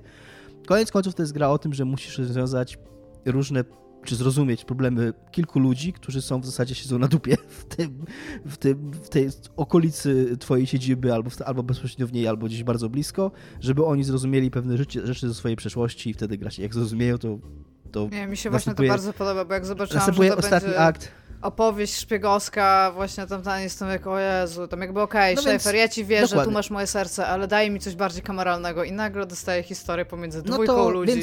Więc, więc jak... dokładnie, tak jak mówiłem, bardzo subiektywne, Iga wręcz uważa to za zaletę, ja miałem... Ja nie lubię filmów takie, szpiegowskich, to jest głupie. Kumam, kumam, spoko. ale, ale poza tym naprawdę grajcie i szczególnie, że jest w Game Passie, więc to w ogóle wstyd nie sprawdzić, bo, bo giereczka jest super wesoła i fajna i, i, i po prostu fan, no. Tymczasem, e, co tam się dzieje w Wielkim Gieryczkowie, niezale Wielkim Niezależnym Gieryczkowie w polskim? E, Dominik, mimo że się nagadałeś, e, chociaż nie, możemy to, możemy to, to zostawić na później, bo Dominik się nagadał teraz. Iga, co się dzieje w małym Gieryczkowie zagranicznym, zagranicznym tak. Kanadyjskim, jakie, jakie się podpisuje, jakie się podpisuje umowy, albo się nie podpisuje No właśnie się nie podpisują umów. Drogi Tomaszu, okazuje się, że umowy wcale nie mają wspierać devów. Nie wiem, czy sobie zdawałeś z tego sprawę, być może zdawałeś sobie z tego sprawę, natomiast ewidentnie Twitter sobie z tego sprawy nie zdawał, ponieważ pan, który podpisuje się Jake Friend, uważam, że to jest bardzo dobry handel, nie mogłam znaleźć na jego Kickstarterze, jak on się nazywa, nazywa się Jake na pewno, w sensie tak, tak ma na imię, bo tak się przedstawia, a który ma Twitter handle, jeżeli ktoś by chciał wejść, e, Jake Friend podłoga dev, I on jest z Toronto i robi sobie giereczkę, pierwszą giereczkę, taką jego debiut, że tak powiem, którą robi e, jakby sam, co już też e, wcześniej powiedzieliśmy. I ona się nazywa Scrap... O Jezu, Scrapdackle. A to jest gra taka Metroidvania, ale jak, jak, w sensie taka, taka, taka zeldowa, w sensie jak pierwsze Zeldy, która opowiada o czarodzieju, który jest e, jakby początkującym czarodziejem i idzie na przygodę, żeby poznać magię, świat i pokonać e, wroga, który zaczarował jego innego przyjaciela. No, ale co, co się okazuje? A jako, że gra w miarę dobrze sprzedała się na Kickstarterze, no to szybko zauważyli ją wydawcy, którzy wysłali mu propozycję rozpoczęcia współpracy, której to nie podpisał i w związku z tym podzielił się tym, dlaczego jej nie podpisał. I teraz e, jakby wydawca, którego on jakby nie chcąc szkalować specyficznego wydawcy, ponieważ jego zdaniem te praktyki są po prostu bardzo szeroko stosowane na, na rynku gier niezależnych, e, postanowił wejść w szczegóły kontraktu i powiedzieć, dlaczego wykorzystują tak naprawdę no, pojedynczego takiego człowieka, który jest devem i chce zrobić grę. Rzeczywiście sugerowali, znaczy sugerowali, proponowali mu pół miliona dolarów. Z tego co rozumiem, to amerykańskich, a nie kanadyjskich, bo nigdzie się nie pojawia fakt, że to są kanadyjskie dolary. A no i e, jakby on, nie, nie wynajmując prawnika, tylko chcąc najpierw zapoznać się z tym kontraktem, usiadł i przeczytał go w całości w 8 godzin, bo to też jest ważne. On siedział i naprawdę bardzo długo robił wow. notatki. W sensie to nie jest tak, że on go czytał 8 godzin, tylko doczytywał no, rzeczy, okay. które oznaczają wow. prawnie, nie? Nie jest tak, że mu Już rzucili książkę telefoniczną i powiedzieli masz, nie? Myślałem, myślałem, że, sam, że sam w ogóle przeczytanie tego kontraktu zajęło 8 nie. godzin. No ale no, mówił, że 8 godzin siedział i robił notatki, żeby potem skonsultować to z prawnikiem, natomiast tych czerwonych flag było na tyle dużo, że, że już po prostu stwierdził, że rezygnuje. I co się okazuje? Okazuje się, że jakby wydawca jest w na tyle dobrej w sensie pozycji w, w, takim wypadku, że warunki, które zapewnia, e, jakby dając te pół miliona e, dolarów na development tej gry, so, mogą być, bo to nie jest tak, że są, mogą być dla twórcy bardzo raniące. E, ponieważ między innymi, tak naprawdę nie biorąc żadnej konkretnej odpowiedzialności za cokolwiek, jeżeli coś się stanie z grą, to ten dev, który ją robi, w sensie twórca, jest i tutaj, nie oszczędzając słów, w głębokiej dupie. Bo tak, bo nie tylko traci IP, czyli że własność intelektualną do gry, to jeszcze musi zwrócić, on osobiście koszty musi produkcji. zwrócić koszty produkcji, które poniósł Połowę wydawcy. kosztów ba. marketingowych, co więcej, ba, on może takie... zostać odrzucony od tego, ale jeżeli gra będzie kontynuowana, bo to będzie IP e, tego wydawcy, to on musi zapłacić za koszty jej developmentu.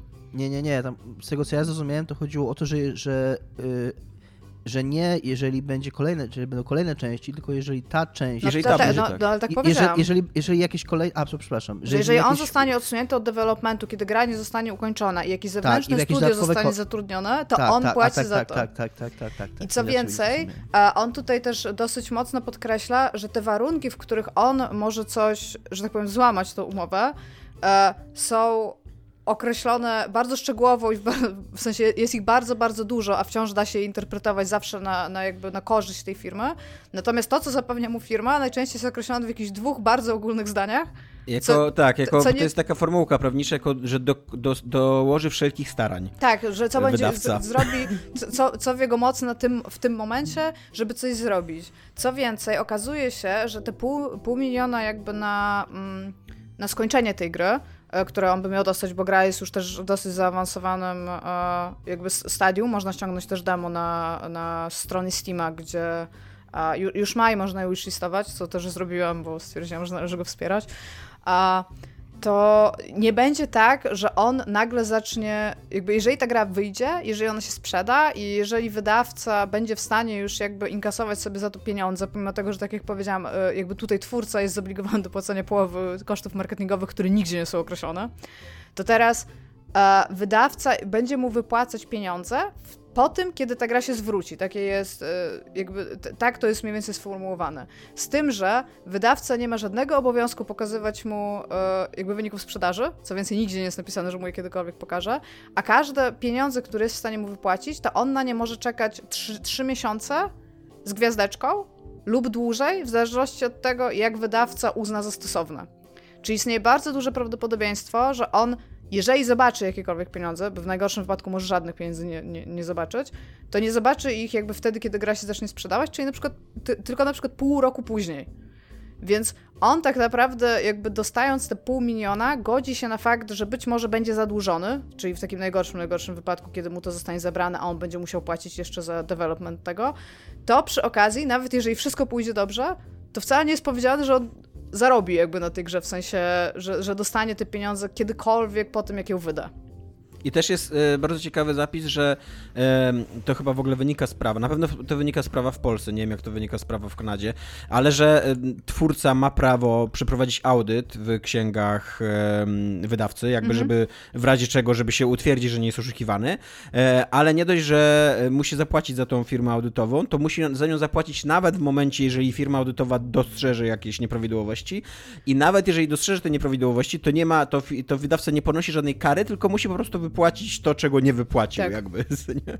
Tak, więc e, i ogólnie, e, bo to jest bardzo, bardzo długi topik na Twitterze, a właściwie dwa osobne wątki, które on poruszał, bo pierwszy to jest to, gdzie on opisał te rzeczy, tam są chyba 30 tam dwa tweety czy coś takiego i jest drugi, e, który jakby odpowiada na pytania i zastrzeżenia, które się znalazły pod tymi jego pierwotnymi pier pierwotnym tematem w komentarzach, gdzie on na przykład mówi o tym, żeby, żeby nie winić prawników, bo prawnicy zrobili tutaj super dobrą robotę, czyli napisali kontrakt, który ma chronić klienta, którym jest wydawca, a niekoniecznie jego.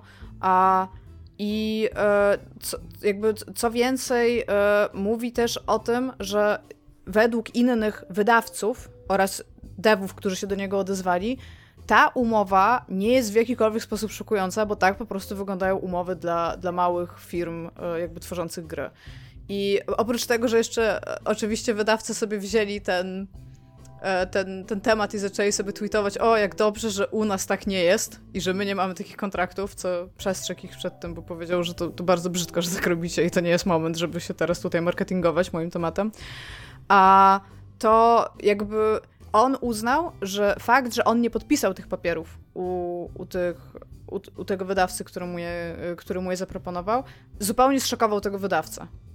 Na zasadzie, że on, on mówi, że to, była, to, że to był taki szczere zaskoczenie, że ktoś nie chce takiej oferty.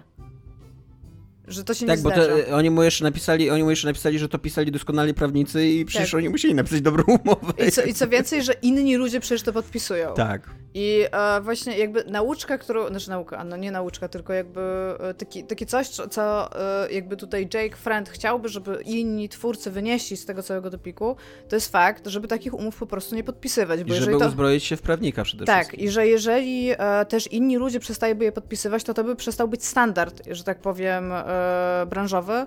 A to, co zauważyliśmy na samym początku odcinka, to, że on w ogóle o tym napisał, to, to jest coś nowego. Bo to, to, nie o to chodzi, że takie rzeczy się nie dzieją, czy, czy się dzieją i że to może jest być, być od wielu lat.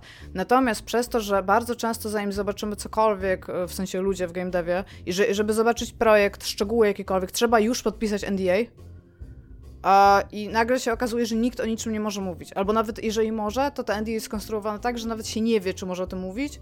Więc jakby wynająć prawnika, żeby on ci powiedział dokładnie, o czym ty możesz mówić, jest za drogo, więc lepiej o tym nie mówić.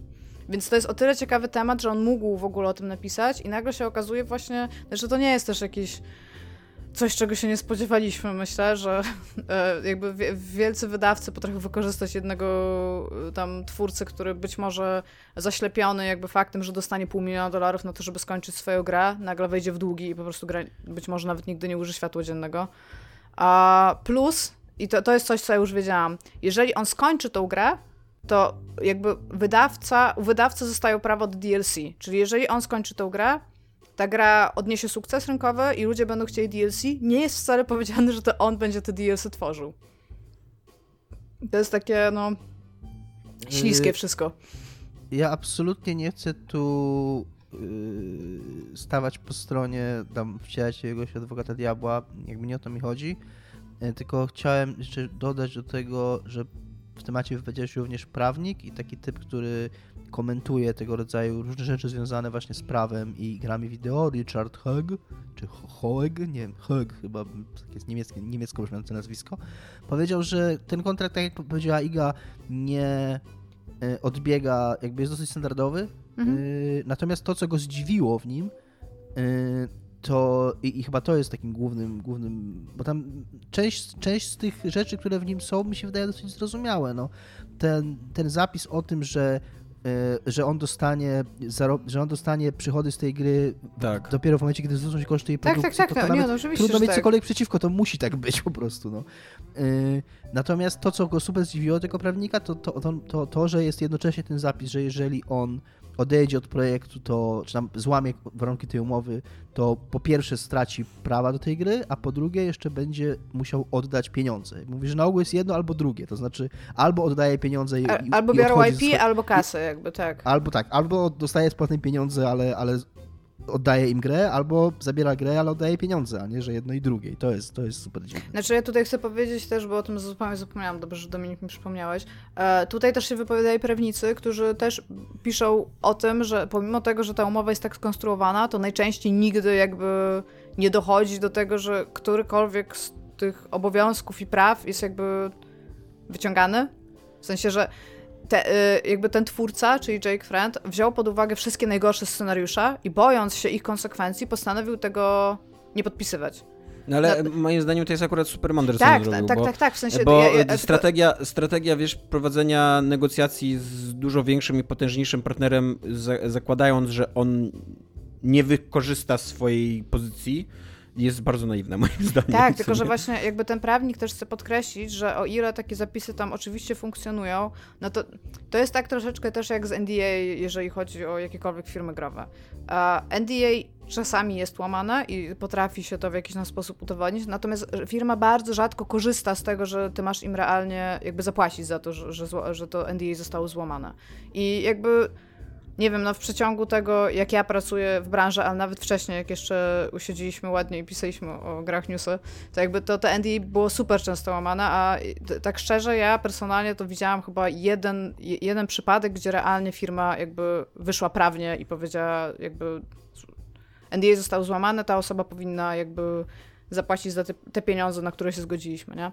Więc tak, jak najbardziej. Ja uważam, że byłoby super naiwne liczyć na jakby dobrą wolę firmy, ale też z drugiej strony właśnie ten prawnik podkreśla, że no takie klauzuly są i będą, bo ponieważ no muszą się jakoś tam bronić te biedne firmy, które dają te pół miliona dolarów, bo z, z, czystego, dobrego serca po prostu dają, żeby ta gra powstała i zależy im po prostu na tym, żeby ten dev tak dobrze mu się żyło.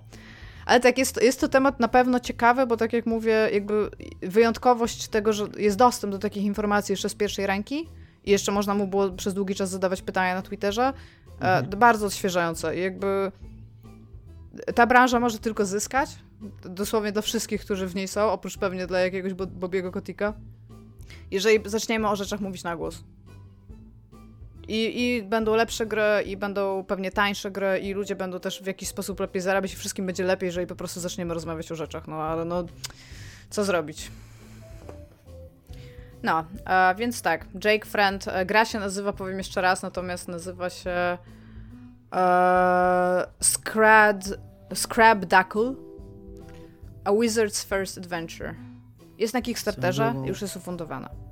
A, to jest właśnie powód tego też, dla którego on mógł się nie zgodzić. On miał kampanię na Kickstarterze, która jego zdaniem i według jego obliczeń budżetowych pozwala mu na zakończone, e, na zakończenie tego projektu bez dodatkowych pieniędzy wydawcy.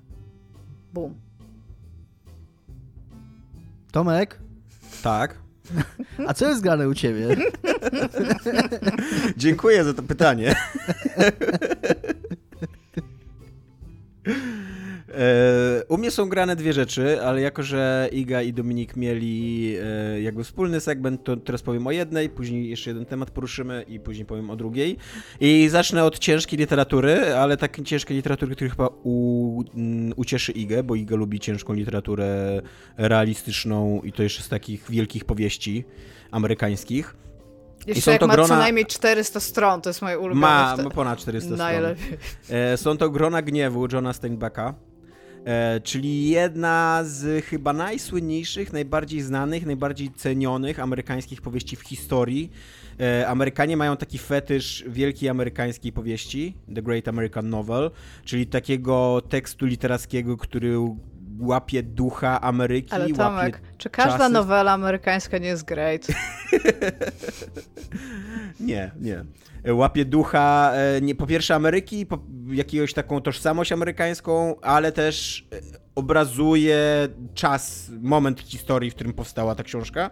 I Grona Gniewu obok na przykład Lolity, albo obok um, Wielkiego Gatsbiego, albo obok um, um, no, Moby Dicka, tak?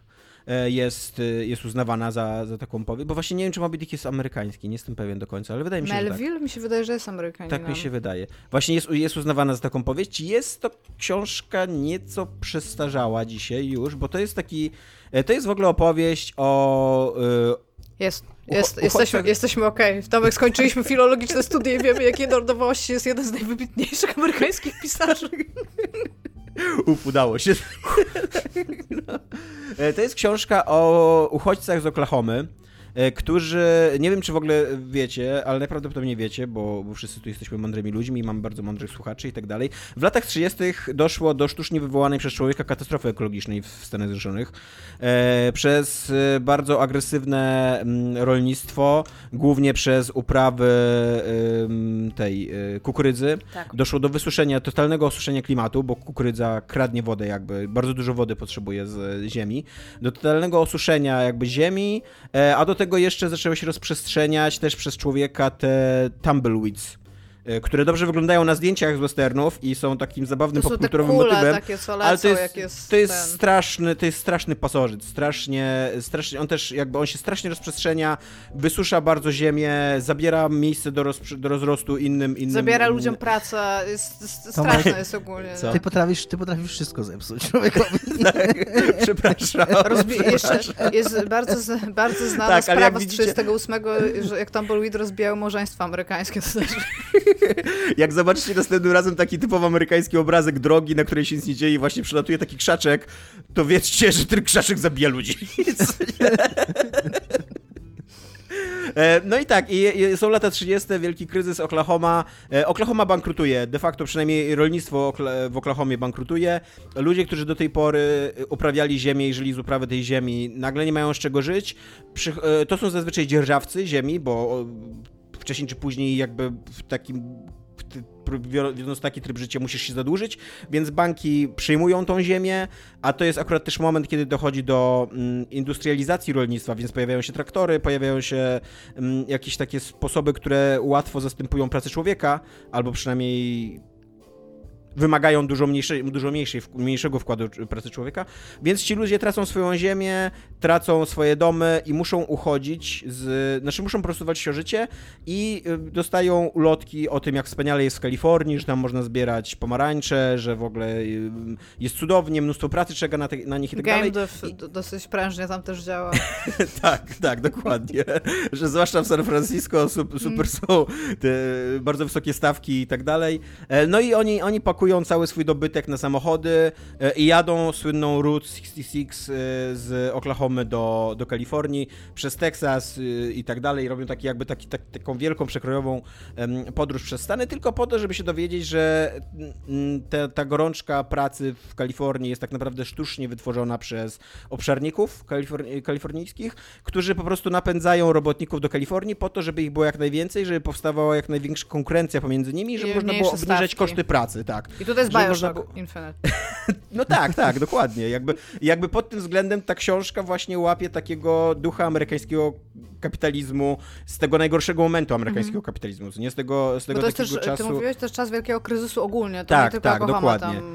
tak, dokładnie. Tak, dokładnie, bo tam też w momencie, jak oni dojeżdżają do Kalifornii, to też jest opisywane, jak ci, jak ci wielcy obszarnicy, ci tacy bardzo, bardzo bogaci e, posiadacze ziemscy, jak oni też wykańczają lokalnych e, tych y, rolników i też jak nakręcają taki rasizm i ksenofobię antyoklahomską. Oni tam, jest takie pejoratywne określenie tych uchodźców z Oklahomy okis, więc jakby nakręcają to po to, żeby to wykorzystywać politycznie jakby w swoich, w swoich własnych w swoim własnym interesie. E, I ta książka, co mnie w ogóle strasznie zaskoczyło, ja byłem totalnie pewien, że to jest taka typowa powieść e, realistyczna, a ona tylko w połowie jest taką powieścią realistyczną, bo John Steinbeck ma też bardzo duży, miał też bardzo duży... W drugiej co? połowie jest operą raperską. Byłem bardzo zaskoczony. Nie, ale on ma, on ma bardzo duży background dziennikarski i e, tak, ona się tak, tak się przy, przymyka, prze, prze, jak to się nazywa, że masz jeden po drugim? Przeplatają. Prze przeplatają się tak rozdziały fikcyjne, opowiadające o rodzinie Jedów, takich właśnie uchodźców, którzy tam napotykają różne, różne przeciwności losu, kupują ten samochód, jadą tą, tą Route 66, do, do, do, do, docierają do Kalifornii i tak dalej, ale też jakby co drugi rozdział to jest taka dziennikarska E, taka ogólny, taki dziennikarski ogólny obrazek tych wszystkich procesów, które do tego doprowadziły, co nie? I jak ta część taka właśnie powieściowa jest już dzisiaj dosyć przestarzała, bo jednak ta taka e, formuła klasycznej powieści realistycznej, taki jeszcze bardzo socjologicznie zaangażowany, bo Steinbeck był bardzo lewicowym, takim socjalistycznym pisarzem i, i to były jeszcze takie czasy, że widać taki naleciałości takiego trochę, trochę socrealizmu, co nie? Takie, wszystko jest tu bardzo dosłowne, bardzo łatwo jest, bardzo oczywiste jest jest podział na dobrych i złych bohaterów. E, mówi się po kilka razy te takie najważniejsze nauczki o tym, że ten kapitalizm jest krwiożerczy, że tam oni zostaną oszukani w tej Kalifornii dalej. i tak mów dalej. Da, i tak mów dalej, dalej No to też psychologia postaci jest taka trochę ubożona poprzez to, że oni są jakimiś takimi typami, co nie mm. ludzkimi, a nie, a nie pełnokrwistymi bohaterami. Tak te obrazki takie dziennikarskie są niesamowicie fajnie napisane. Naprawdę, tak bardzo żywo. E, często to są jakieś takie bardzo ciekawe e, ujęcia tematu, na przykład e, jak właśnie jak oni ruszają w drogę, to jest podejmowany temat kupowania samochodów przez nich. Jak się manipuluje, jak się wykorzystuje ich desperację, żeby się wyrwać z tej Oklahomy i manipuluje się cenami samochodów, samochodów, sprzedaje się jakieś gruchoty za bardzo duże pieniądze i to wszystko jest podane w takiej w formie takiego dialogu sprzedawców pomiędzy sobą, takich kanciarzy. Zresztą w amerykańskiej fikcji istnieje taka w ogóle cała figura takiego właśnie kanciarza, sprzedawcy samochodów, co nie? Takiego jakiegoś nie wiem jak to nawet, cwaniaka, coś takiego, co nie? Takiego, jest co to taka... ma Nawet do dzisiaj gadane... w kulturze. Tak, dokładnie. Jest taka bardzo ważna postać w Monkey Island 1. Tak. Stan. w tym, On tak, sprzedaje trumny. W tym momencie bardzo ładnie mamy nawiązanie. Tak, dokładnie. No dokładnie, mamy ciągłość, mamy tematyczną. Tim Schafer. E, albo na przykład, albo na przykład w ogóle cała książka zaczyna się od opisu e, burzy piaskowej, takiego takiego kataklizmu, który właśnie tam przetacza się przez tą Oklahomę i jest to nie, nie, niesamowicie piękny, taki właśnie bardzo plastyczny opis, taki bardzo dziennikarski, ale jednocześnie z, taką, z takim zacięciem poetyckim. Więc te fragmenty, te takie dziennikarskie, takie szersze, takie właśnie trochę socjologiczno, mm, no takie stop klatki jakby, co nie, z, z czasów, e, są super i brakowało, jakby żałowałem, że nie było ich trochę więcej, a z kolei ta powieściowa, ona, ona jest ciekawa, to jest fajna powieść realistyczna, w której się tam się dzieją rzeczy i, i bohaterowie przeżywają przygody i tak dalej, ale no od początku wiesz, w którą stronę, w którą stronę to zmierza, od początku wiesz, jak to się skończy, od początku znasz losy wszystkich tych bohaterów i tak dalej. Jakby to nie jest książka, która cię jakoś uwodzi fabułą, bohaterami i tak dalej, tylko tak e, sprzedaje ci trochę taką wiedzę na tematy, które dzisiaj, zwłaszcza w 2021 już mamy obcykane i wiemy. I, i ona też jest trochę taka pod tym względem wydaje mi się trochę uboga intelektualnie, pod, pod względem tego, że musi wszystko tłumaczyć wprost. Ja rozumiem skąd to się wzięło. Czemu Iga się śmiejesz ze mnie? No bo powiedziałeś, że to jest e, książka taka, że wiadomo gdzie się skończy i co się stanie. I tak chciałam powiedzieć, że to jest książka o ludziach, którzy jadą z Oklahomy do Kalifornii. No, tak, wiemy, tak. gdzie się kończy, skończy. Jakby. Kończy się w Kalifornii, to prawda. tak potwierdzam. Spoiler. E, ale, ale właśnie tak. Jest 39 rok, to chyba jakby tak. i tutaj jest ten taki asumpt, takie były czasy na takie powieści, nie? To nie było Tak, takie były czasy i, i, to też była książka, to, to, też była książka taka trochę e, populistyczna, ale w takim dobrym znaczeniu tego słowa, bo jakby skierowana do szerokich mas, E, czytelniczych, żeby jakby uzmysłowić im, jak działa ten system, jak oni są oszukiwani, jak są e, wykorzystywani i tak dalej. Co nie? Mhm. Więc ona też z tego powodu, mówię, niektóre lekcje są powtarzane do znudzenia, do pożegania, naprawdę tam. O tym, że, że w Kalifornii nie czeka lepsze życie, to tam czytasz od, od samego początku książki cztery razy wszyscy są ostrzegani o tym, że w Kalifornii nie czeka lepsze życie, a później jeszcze masz 50 czy tam 100 stron na temat tego, jak to w Kalifornii nie ma, nie ma lepszego życia? E, więc wbijasz sobie tą nauczkę do głowy, że że, że, że, wcale w Kalifornii nie ma lepszego życia. Ale tak, jakbyście, ja, ja to spędziłem, ja to przeczytałem na, mm, na wakacjach na wsi, e, właśnie miałem taki projekt, żeby przeczytać wielką powieść e, z takich słynnych powieści i, i to był bardzo dobrze spędzony czas. Jakbyście chcieli wrócić do jakiejś takiej wielkiej amerykańskiej powieści, to, to bardzo polecam. Aczkolwiek z tych, co wymieniłem, ja nie czytałem Moby Dicka, ale wiem, że o, powie, ja że jest lepszy.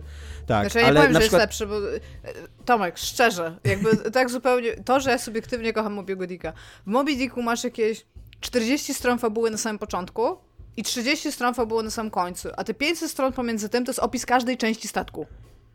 Literalnie. No właśnie. jakby, ja, ja, tutaj nawet jakby mówię, bo to, to, ty musisz znać wszystkie te rzeczy. Oczywiście tam to jest takie trochę fabularyzowane, że ta lina jest ważna dlatego, bo kiedyś Quick i tutaj masz tam jakąś opowieść, ale na samym końcu dzieje się taki szereg rzeczy, które jeżeli ty nie wiesz, co to są za części statku, to ty nie wiesz, co się stało, jakby. Więc oni potrzebują od momentu, kiedy typ wyrusza, znajduje statek wielorybniczy i wyrusza, to potem ty musisz poznać wszystkie zwyczaje i wszystkie części. Dosłownie ka każdy, kurde, tam want, jak się nazywa i w jaki sposób się tam dokładnie potem poruszasz, żeby na końcu w tych 30 stronach on mógł stworzyć takie full zdania nomenklaturyczne. Takie na zasadzie, że on wtedy X i Z, bo przewrócił się P i ty, i ty musisz wiedzieć, co się dzieje, nie? I, to jest, I nagle jest koniec. I ty siedzisz i...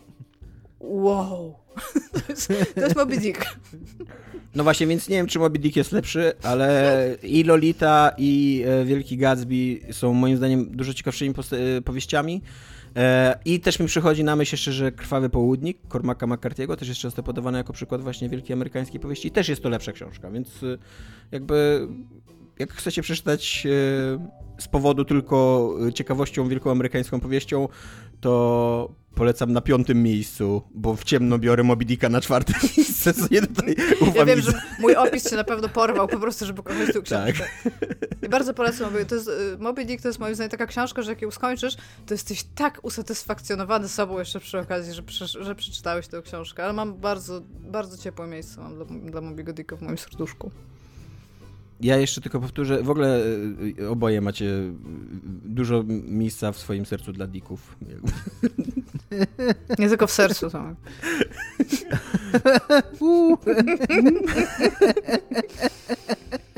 Yeah. Powtórz. I czasy są, czasy są takie, że tylko ty możesz sobie teraz pozwolić ten dowcip, a my nie możemy go pociągnąć ani nic takiego. Pociągnąć nie możesz. Widzicie, co to zrobiłem? Tak. Znaczy, ja powiedziałbym inaczej, Tomek. Ja bym powiedział, że czasy mamy takie właśnie, że jeśli chcesz go pociągnąć, to jakby rób to, realizuj się i nikt nie ma prawa ci mówić. Ale możesz też się może... na tym zakrztusić. E, tak, e, tak. To dobrze, że, że tym, tym akcentem skończymy segment o wielkiej literaturze. Powtórz książka, książka, tak, ma tytuł Grona Gniewu, napisał ją John, John Stein, Steinbach. E, więc, więc tak, to jest to, co jest grane u mnie. Penis.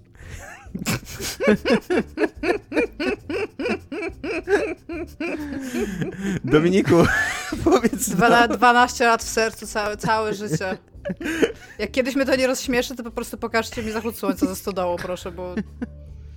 Dominiku, opowiedz nam o smutnej, ale pozytywnie zakończonej y, historii 11-bit Studios, Frostpunka i Kinguina. Tak, y, jest sobie gra y, Frostpunk. Nie ma, nie ma, nie ma tej gry Frostpunk 2 Nie, jest, jest Frostpunk Aha, jest. Tak. Istnieje Frostpunk, Frostpunk 1. Mm, Istnieje ta gra. Dominik pisał recenzję. Przeciętny 6 na 10 polski city builder. Ja lubię. E, który e, doczeka Dominik się kontynuacji. nienawidzi polskości po prostu.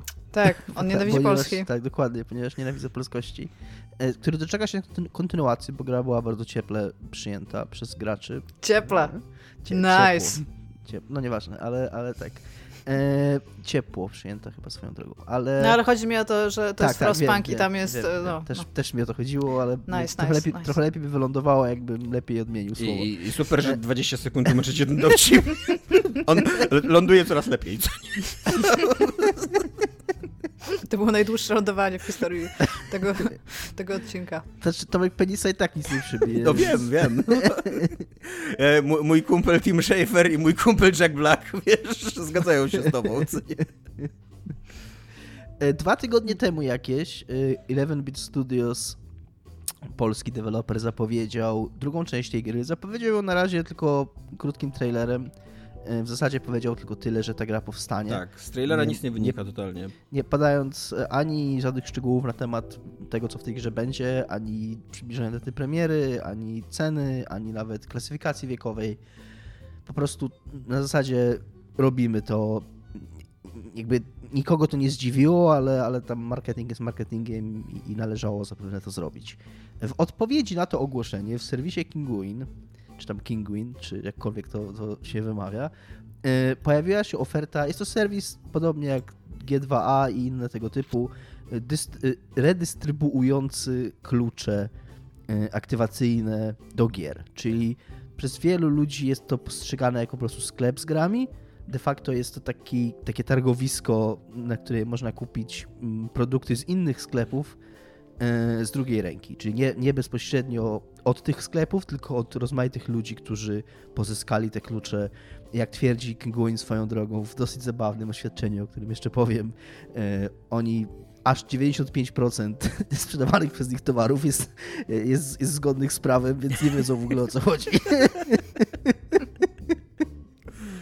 E, no i w ofercie tego, tego że Kinguina pojawiła się pojawił się zakupy przedpremierowe, znaczy sprzedaż przedpremierowa Frostpunka 2 yy, e, przez no, po prostu wystawione przez jakiegoś użytkownika Kinguina, no, przez jakiegoś tam niezależnego człowieka.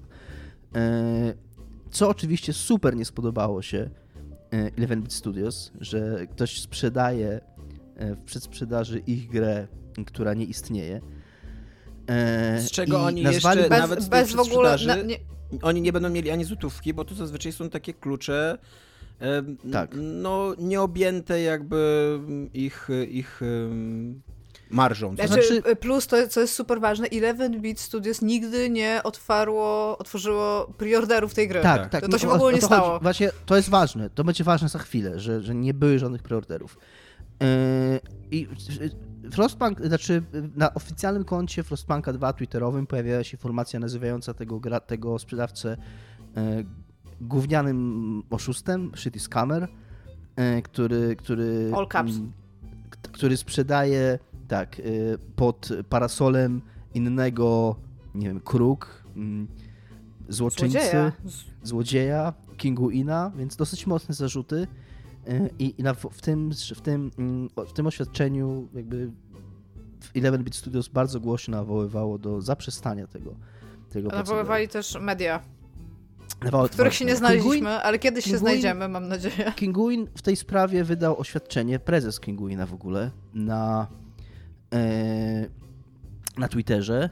Nie, przepraszam, e, Y, tutaj mam otwarty polski game dev, ale to oświadczenie pojawiło się też na y, VG247, czyli on wysłał to oświadczenie po prostu do różnych serwisów. I ja mm, na początku, jak przeczytałem to oświadczenie po angielsku, to ja miałem wrażenie, że Mateusz Witczak po prostu źle je zrozumiał, ale on je dobrze zrozumiał, bo tłumaczenie na jego stronie jest wierne, więc przeczytam tego teraz to tłumaczenie na jego stronie. Mamy świadomość, jak wiele emocji wzbudza premiera Frostpunka 2 i chcemy połączyć bla bla bla. Przepraszamy za nieprawdziwe informacje dotyczące gry, które pojawiły się na łamach Kingu Innet. Usunęliśmy je i jasno dajemy do zrozumienia każdemu, kto odwiedza naszą stronę, że produkcja jest dostępna jedynie w przedsprzedaży.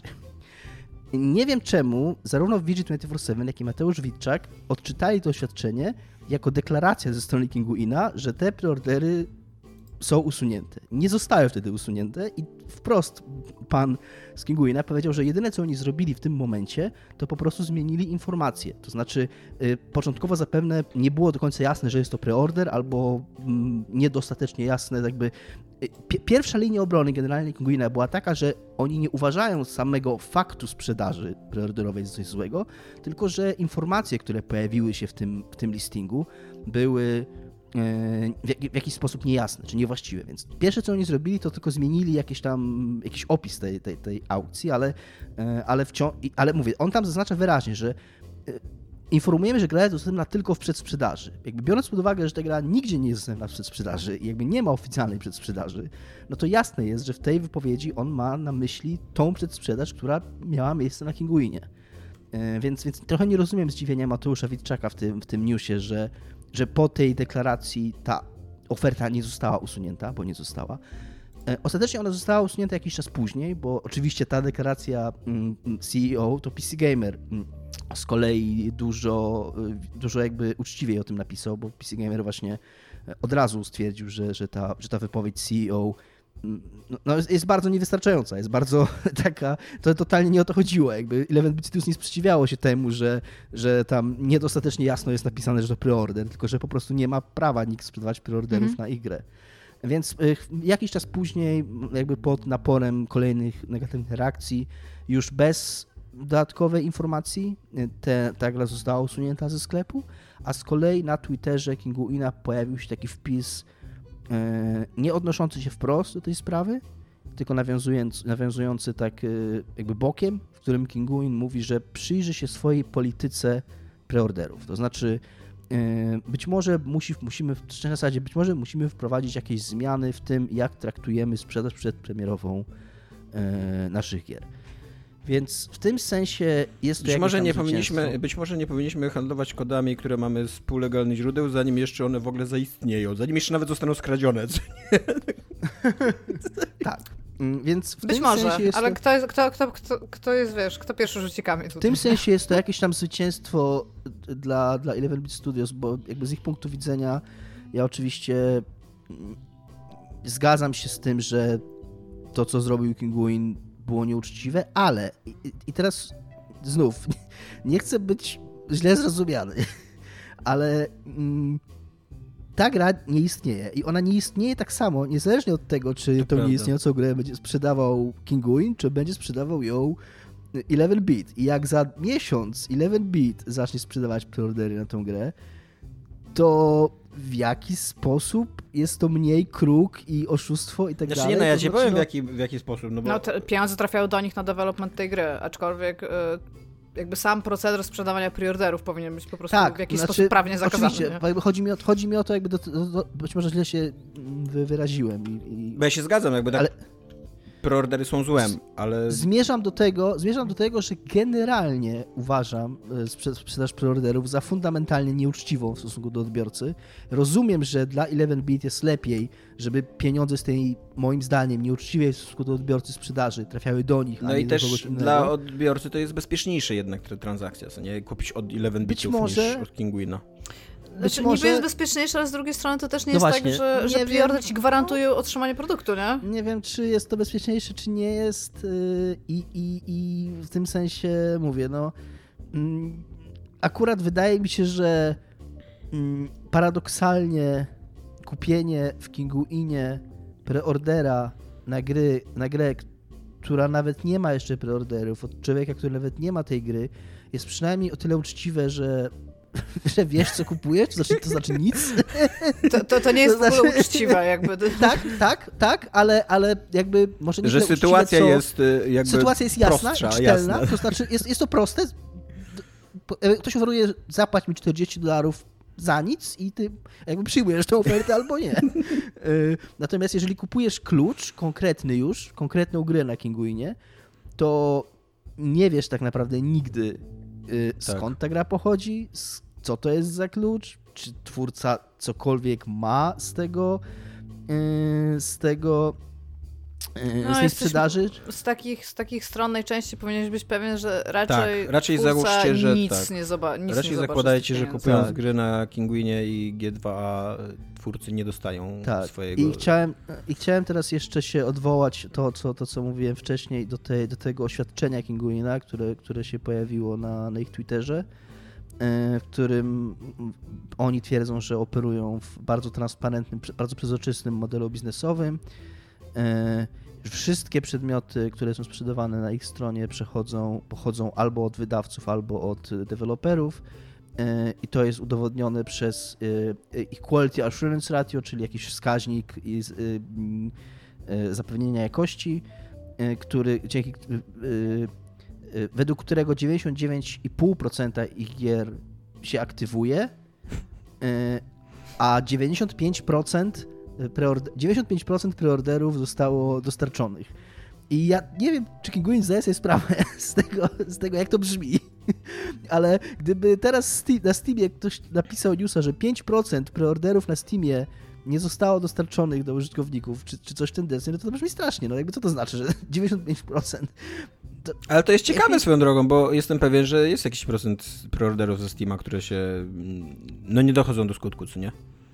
No to prawda, to prawda, ale, ale wydaje mi się, że, że Yy, Ale no tak, wiem, okay. ktoś, tu, ktoś tu, nie, no ja się zgadzam z tobą, że jakby wydźwięk tego jest, y, że wydźwięk te, jakby tak. Steam, nie dla, y, Steam dlatego nie publikuje takich danych, bo wie, jaki jest wydźwięk tych danych, co nie? Tak, brzmi to, no brzmi to, brzmi to kuriozalnie i y, i jeszcze kolejna liczba, wskaźnik zadowolenia klienta jest całe 87%. Tak, to jest super nie, smutne, że to napisali. Nie wiem, Jak jest poniżej 90, to po prostu tego nie piszesz to, to, jak, to, nawet wystarczy odwrócić, będzie 13% niezadowolonych klientów. Brzmi jak dużo niezadowolonych klientów. Tam ponad co, więcej niż co dziesiąty niezadowolony klient. No to jest kurde coś nie tak z tym sklepem.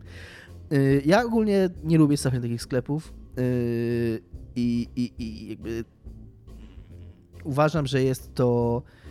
Yy, no, że to jest taki, taki odprysk i taki, taka konsekwencja istnienia wolnego rynku, które, która Y, ja rozumiem, że jest, ale to jest trochę tak jak, y, nie wiem, y, mamy przepisy na przykład dotyczące odsprzedawania biletów na koncerty, bo które słusznie jakby jakby to powiedzieć, idea za nimi stojąca, z tego co ja rozumiem, jest taka, że że, no nie ch że, że chcemy, żeby jeżeli ktoś coś organizuje, jakby inwestuje, to żeby te pieniądze trafiały do niego, a nie żeby jakiś wtórny rynek ludzi, którzy nie są w żaden sposób w to zaangażowani, którzy spekulują tymi cenami, yy, jakby raz, że utrudniali ludziom dostęp do, do tej kultury, a dwa, że, że jakby zarabiali na pracy kogoś innego, kto nic z tego nie ma. W przypadku Penguina mamy sytuację trochę odwrotną, bo jakby oni oferują bo jakby w przypadku jakichś tam koników koncertowych czy tak dalej, no to oni kupują te bilety, żeby je później drożej sprzedać, więc to ma jeszcze super negatywny yy, taki efekt, jeśli chodzi o ceny i o dostępność tych rzeczy. Powiedzmy, że ten końcowy efekt dla klienta w przypadku Kinguina czy G2A yy, jest teraz pozytywny, ale tam zaraz może być jakiś inny i, i uważam, że, mm, że nawet jeżeli ale końcowy, I, e, e, końcowy efekt dla devów jest bardzo negatywny. Końcowy efekt dla devów jest bardzo to negatywny. To jest to, o czym rozmawialiśmy wiele razy, że gry dzisiaj literalnie nic nie kosztują, co nie? Tam. I niestety, i niestety, yy, no wiem, że to jest anegdota, którą już, yy, albo okej, okay, może nie powinienem jej no, okay. Jestem tak ciekawa teraz. Nieważne, nieważne. W każdym razie jestem przekonany, że, yy, że się bardzo dużo niefajnych Y, rzeczy dzieje za kulisami tych sklepów, wbrew temu, co one uważają i jak twierdzą. Natomiast jest tu jeszcze jeden ciekawy wątek. E, w którymś z tych, z tych komentarzy pojawiła się również taka informacja, że mm, duża część kluczy pochodzi z innych regionów, czyli no, to jest dosyć e, powszechne, że na przykład w Argentynie się sprzedaje gry tak było z tym, z New Order, tym nowym MMO Amazonu. Tam widziałem na forach, ludzie się wymieniali, że możesz tam przez VPN-a sobie tę grę tam za 15 zł kupić. Jezu, ale przecież to jest, to, to, to, robią ludzie jakby dookoła mnie. Kupujesz sobie konto uh, PlayStation w, w Brazylii, mhm. gdzie po prostu tak. gry są tańsze i kupujesz tam wszystkie gry na promocji i sobie przełączysz się pomiędzy kontami. To jest tak samo, jak sobie zobaczysz, a teraz nie wiem, czy jest ta porównywalka cen, bo, kiedy, bo ona chyba zniknęła razem z tymi wszystkimi streamowymi e, jakby e, otwartymi algorytmami, które mogłeś sobie sprawdzać, jak się tam rzeczy sprzedają albo coś takiego. I było coś takiego, że mogłeś sobie porównać ceny we wszystkich regionach Steama i wszystko sprowadzić do jednego dolara, żeby zobaczyć jakby ile dolarów kosztują tam ten.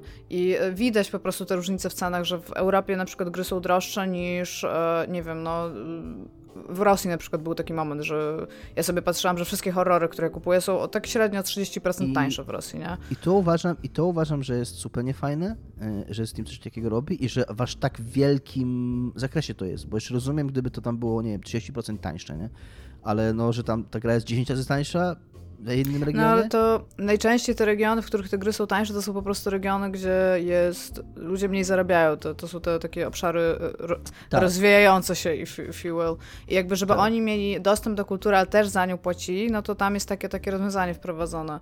To jest... E, to jest, tru, to jest bardzo trudny i złożony to temat. Tak, więc tak. w tym sensie, to jest trudne, więc w tym sensie być może jestem w stanie zrozumieć ludzi kupujących z Kinguina czy G2A, ale w tym wypadku już mm, jakkolwiek sam nie pochwalam i nie będę tak robił, mm, to jeżeli już musicie, to wydaje mi się, że, odrobinę uczciwsze w stosunku do tego dewelopera jest jednak właśnie użycie tego VPN-a i kupienie tego na Steamie w Brazylii, to przynajmniej to idzie przez Steama i przynajmniej jakaś kasa do niego trafi i, i przynajmniej gdzieś tam się to pojawi w, w jakichś zestawieniach niż z Kinguina, gdzie, gdzie no cholera wie tak naprawdę gdzie jest ten klucz i, i, i, skąd on się wziął. I... No szczególnie, że jak widzicie, y, sam Kinguin mówi, że niekoniecznie ten klucz będzie działał. Potem kiedy go tak. kupicie. Tak. Fun fact jest też taki, że y, Steam y, sam przelicza cenę gry na regiony najróżniejsze i to można wprawdzie ustawić ręcznie, ale jest mega niewygodne i podobno nawet jak się ustawi to ręcznie, to to później się i tak zmienia to Steam według swoich przeliczników, więc często twórcy sami nie wiedzą ile w innym regionie kosztuje jego gra i ile zarabiają na tej grze i tak dalej. Mi jeszcze wiem, że ja się dosyć jakby to powiedzieć, nie jestem super specjalistą od tych sklepów czy, czy, czy targowisk z kluczami. Wiem, że Kinguin jest uznawany chyba za, za ten trochę bardziej uczciwy, ale pamiętam, że jak tam swego czasu chciałem coś na G2A kupić, nie pamiętam z jakiego powodu, e, to, to tam oni sprzedawali wręcz za dodatkowe pieniądze dodatkowe ubezpieczenie, że ten klucz zadziała. Tak. Co już dla mnie było tak kuriozalne, że, że sklep sprzedaje, możesz kupić ubezpieczenie od sklepu za dodatkowe pieniądze, że ten klucz ci zadziała. to już samo to pokazuje, z czym tu mamy do czynienia, no. Not cool. Not, ale wiecie co jest cool? Tomek nam powie w co grał. E, nie, nie powiem co grałem, ale powiem e, o filmie. E, za tydzień będę mówił dużo co, co jest, o co jest grane. Jak wy dzisiaj, wy dzisiaj daliście taką pigułę pozytywnej, growej energii e, z Psychonauts 2, to, to ja, będziesz w mrok. Ja będę mówił o Other, Other Side e, za, za tydzień. A to jest, pomimo tego, że to jest bardzo dobra gra i super mi się w nią gra, to to jest tak przytłaczająca, tak posępna i tak stresująca gra, taka w ogóle wy, wygrywająca cały swój taki pomysł na, na, na, swoją, na swoje jestestwo, na tym, żeby gnębić gracza, żeby go wmanewrowywać w takie najbardziej depresyjne sytuacje, w których on nie wie, co zrobić i, i czuje taki wieczny stres, co nie? E, ale tak, ale to za tydzień, bo jeszcze chcę trochę pograć w tą grę. Ale chcę wam bardzo polecić film, bo w ogóle dosyć rzadko gadamy o filmach. A byłem w kinie na Zielonym Rycerzu. I jest to absolutnie fenomenalny film. Bardzo bym chciał wszystkim polecić. To jest film wyreżyserowany przez D Davida Loweriego e, i główną rolę, czyli Sir, Sir Gawaina. W ogóle, co jest ciekawe, nawet Anglicy nie wiedzą jak się, bo to jest w, w staroangielskim imię, no więc nawet Anglicy toczą dyskusję na temat tego, jak się czyta Gawain to imię, więc ja przyjmuję, że się czyta Gawain i to, to tak, będę, tak będę mówił. E, to jest e, ekranizacja takiej ballady XIV-wiecznej e, Sir Gawain and the Green Knight i jest to z jednej strony wysokobudżetowe kino hollywoodzkie, zrealizowane za wysokie, za, za, duże pieniądze i bardzo ładne, jakby widać tam efekty specjalne, widać tam kasę, e, chociaż nie, nie jakoś taką 100 milionową kasę, nie, ale taką na, na, na kilkanaście, kilkadziesiąt milionów, a z drugiej strony to jest kurde totalnie artystyczne kino z takim e, zacięciem w proces europejskiej kinematografii. E, jest to mega ciekawe doświadczenie, naprawdę bardzo polecam. To jest historia e, taka zaczynająca się bardzo prosto o tym, że Sir, Sir Gawain y, jeszcze nie jest rycerzem Okrągłego Stołu, ale bardzo by chciał zostać rycerzem Okrągłego Stołu. E, król Artur zaprasza go do swojego stołu E, podczas e, uczty bożonarodzeniowej i mówi opowiedz mi o sobie, Ser, Ser Gawainie, jakby opowiedz mi o swoich przygodach. No i Ser Gawain jakby nie ma o czym opowiadać, bo jest takim bawidamkiem do tej pory, takim przy, przymykającym przez życie, um, za, głównie bawiąc się i, i uprawiając krotochwilę. Powidamek to jest słowo, które nie jest dowartościowane w języku polskim, powinniśmy używać go częściej. Tak. no i, i, i, w tym momencie, i w tym momencie ucztę przerywa właśnie ten y, y, zielony rycerz, czyli taki, taki fantastyczny um, rycerzo, rycerzo drzew, taki, taki drzewiec, że się tak wyrażę, e, który rzuca, tak jak proponuje taką zabawę mm, rycerską, żeby najodważniejszy z rycerzy króla Artura zadał mu cios, E, a on w zamian za to rok później, po roku zada ten sam cios jakby, mm, jakby swojemu e, swojemu konkurentowi, mm, adwersarzowi a przez ten rok jeszcze zostawi mu swój magiczny, magiczny topór, taki wielki toporzysko, co nie, jakby żeby, żeby, jakby, żeby zachęcić go do wzięcia udziału w tym konkursie. No i Gawain, jako że właśnie dopiero co został pokorzony, zdając sobie sprawę, że jego życie jest tam namarne i że nie ma o czym opowiadać królowi, nie ma się czym chwalić, startuje do tego konkursu i pchany taką młodzieńczą pychą, e, młodzieńczą brawurą, jednym ciosem odcina głowę temu zielonemu e, rycerzowi co jest, yy, co nie jest żadnym spoilerem, bo to jest i na trailerach i to jest jakieś 15 pierwszych minut, minut filmu, nie? No ale yy, Zielony Rycerz w tym momencie zamiast spaść trupem, bo wydawało się, że Gawain oszukał jakby Zielonego Rycerza i, i go...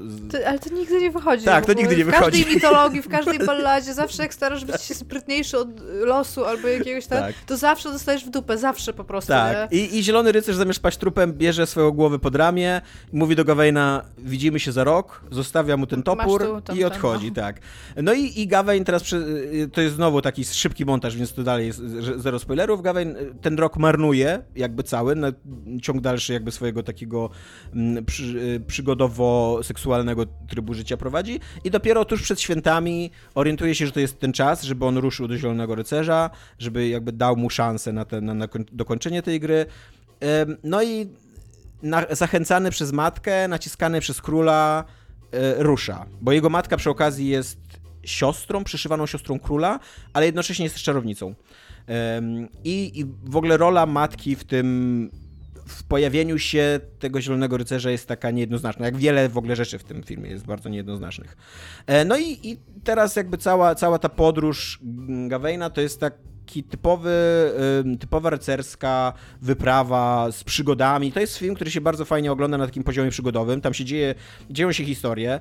Gawain zostaje poddany czterem, a w finale piątej próbie cnot, rycer, cnót rycerskich. Warto w ogóle sobie, jeżeli byście chcieli obejrzeć ten film, to warto sobie po prostu tak przypomnieć, jakie, były, jak, jak było pięć, pięć cnót rycerskich, wtedy dokładnie będziecie wiedzieli, która cnota jest w danym momencie testowana, co nie, jakby. I on, on, on się broni na w ogóle wszystkich poziomach, moim zdaniem, bo on jest mega ciekawy wizualnie i tak e, e, symbolicznie, bo to jest właśnie film bardzo powolny w swoim tempie, bardzo taki melancholijny, e, bardzo taki skupiony na sobie, pokazujący cudowne ujęcia w ogóle na krajobrazy, e, takie oniryczne wizje często, właśnie łączący fantazy z takim prawdziwym średniowiecznym, znaczy prawdziwym, filmowym średniowieczem, ale udającym prawdziwe, co nie? E, więc, więc jakby to jest film, na którym fajnie się myśli. To jest film bardzo niejednoznaczny, bo nigdy do końca nie jesteś pewien, co się właśnie wydarzyło, ale nie na takim, nie na takim poziomie prawdziwości wydarzeń w świecie przedstawionym, ale ich mhm. znaczenia, jakby co, co miał, co jakby jak zinterpretować to, co zrobił Gawain, albo jak zinterpretować to, co powiedział mu jakiś tam bohater, co nie? Czy on zdał tą próbę, czy jej nie zdał i tak dalej, co nie?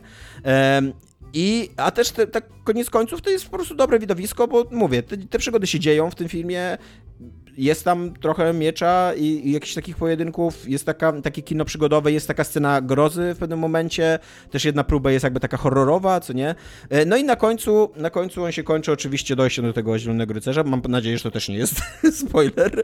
I, i, i, i też jest jakby takie wielkie pytanie, czy Gawain podda się tej ostatniej próbie, czy zaryzykuje i, i tak dalej. I autentycznie bardzo, bardzo, bardzo chciałbym wam polecić ten film. To jest taki film po którym, kurde, bardzo długo myślisz, co właściwie obejrzałem. E, moim zdaniem to jest film opowiadający o jakimś takim wchodzeniu w dorosłość, o jakimś takim porzucaniu właśnie takiego bezstresowego trybu życia i konfrontacji się z, mm, no właśnie z taką rycerskością, co nie, z takim, takim ideałem rycerskości i odpowiedzialnością za własne życie i za własne czyny, za własne błędy. E, ale też właśnie czytałem Jakuba Majmurka recenzję o tym, że to może być film odczytywany bardzo politycznie, o sukcesji władzy i o spiskach takich e, właśnie pomiędzy królem Arturem, czarnym, zielonym rycerzem, który tutaj w tym momencie byłby taką pacynką trochę matki Gawaina, którą, którą, którą ma, matka Gawaina jakby szykowałaby swojego syna na, na następcę tronu e, poprzez taką jakby mityczną, mityczną intrygę. E, jest przepięknie nakręcony, tak autentycznie w ogóle bardzo rzadko się ogląda takie kino, zwłaszcza z Hollywood, niektóre ma wielki szacunek dla ujęć, dla e, takiego rytmu spokojnego, takiego właśnie takiego wciskającego cię trochę w taki trans, co nie, obcowania z kinem. E, jest bardzo inteligentny, e, miejscami aż za inteligentny, także tak jak mówię, nie do końca zawsze wiesz, jak interpretować wydarzenia i raczej musisz to przemyśleć na końcu. Ma rewelacyjne zakończenie. Ja podejrzewam, że w ogóle większość tego, mm, tego budżetu została wpakowana w to zakończenie, bo tam jest taki montaż bardzo efekciarskich scen, takich bardzo właśnie widać, takich nastawionych na widowisko, na efekty specjalne i tak dalej. E, I tak, i, i znaczy bardzo nie polecam tego filmu, bo jak e, byłem w kinie, to widziałem dużo zawiedzonych ludzi na koniec, takich, którzy przyszli po prostu oglądać film o rycerzach, co się napieprzają mieczami, co nie?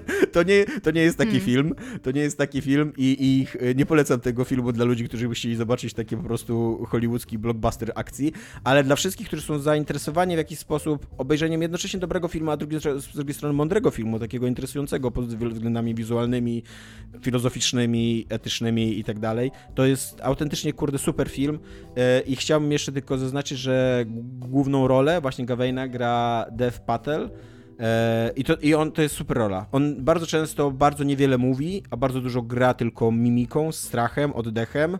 E, I bardzo, bardzo, bardzo, bardzo dobrze mu to wychodzi. Więc tak, to jest taka w miarę nowość kinowa, chociaż ciężko w dzisiejszych czasach mówić o nowościach i nienowościach kinowych, bo chyba ona, już chyba tak z pół roku lata ten film w kinach, ale w Gdańsku na przykład dopiero co był.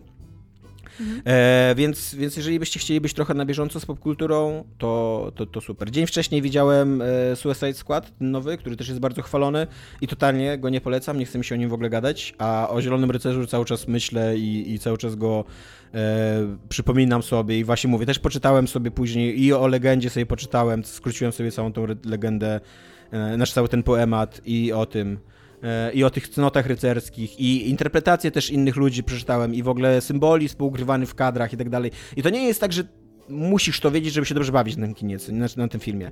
Bo ja się dobrze bawiłem bez tego, jakby tylko z jakąś taką swoją edukacją, którą wyniosłem ze studiów i, i, i z liceum, ale później jeszcze jakby czujesz, że ten film był jeszcze lepszy, jakby sobie tak zdajesz sobie sprawę, że był jeszcze lepszy niż ci wydawało, co nie?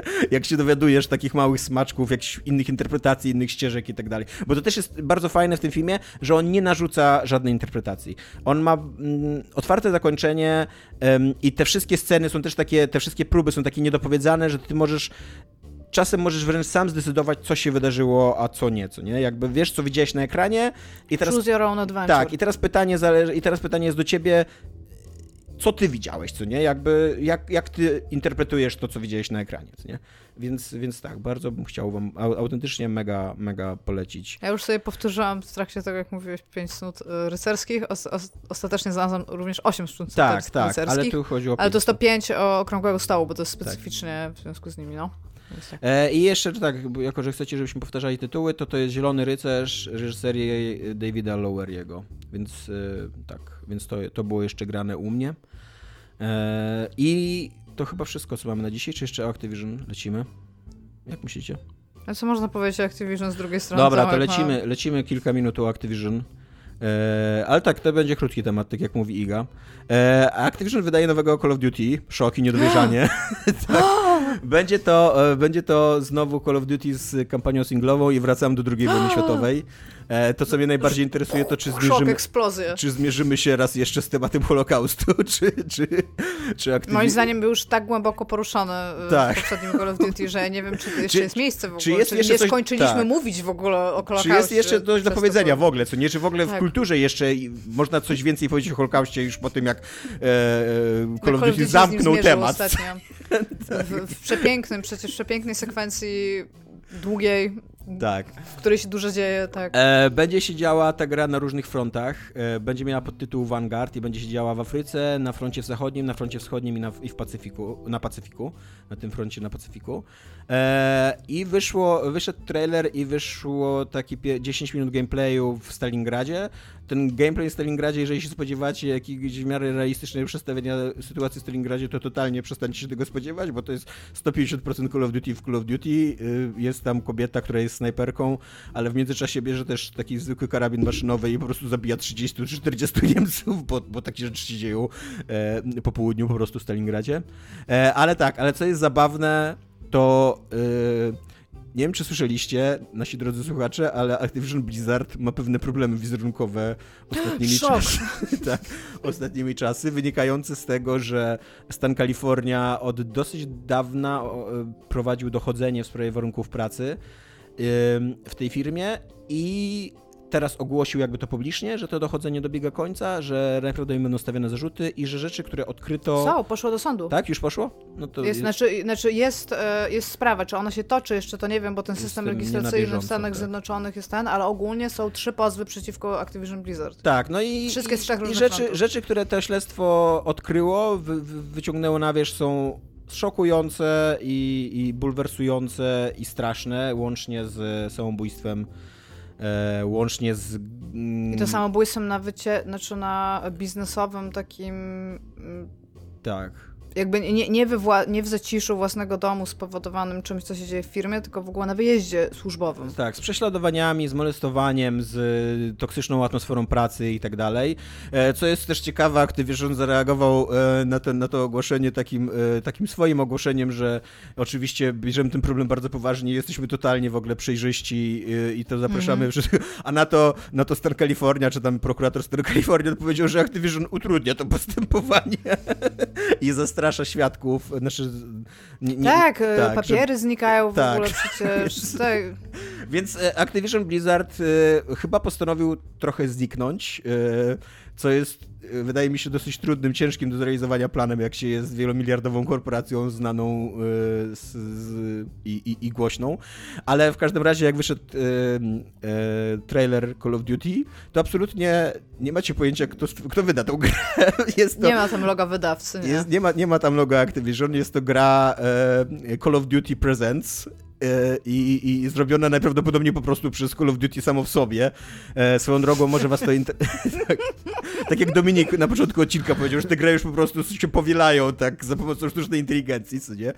E, I zresztą tak wygląda ta sekwencja w Stalingradzie totalnie, jakby, jakby powstała. Ale wszystko tak wygląda w tym trailerze.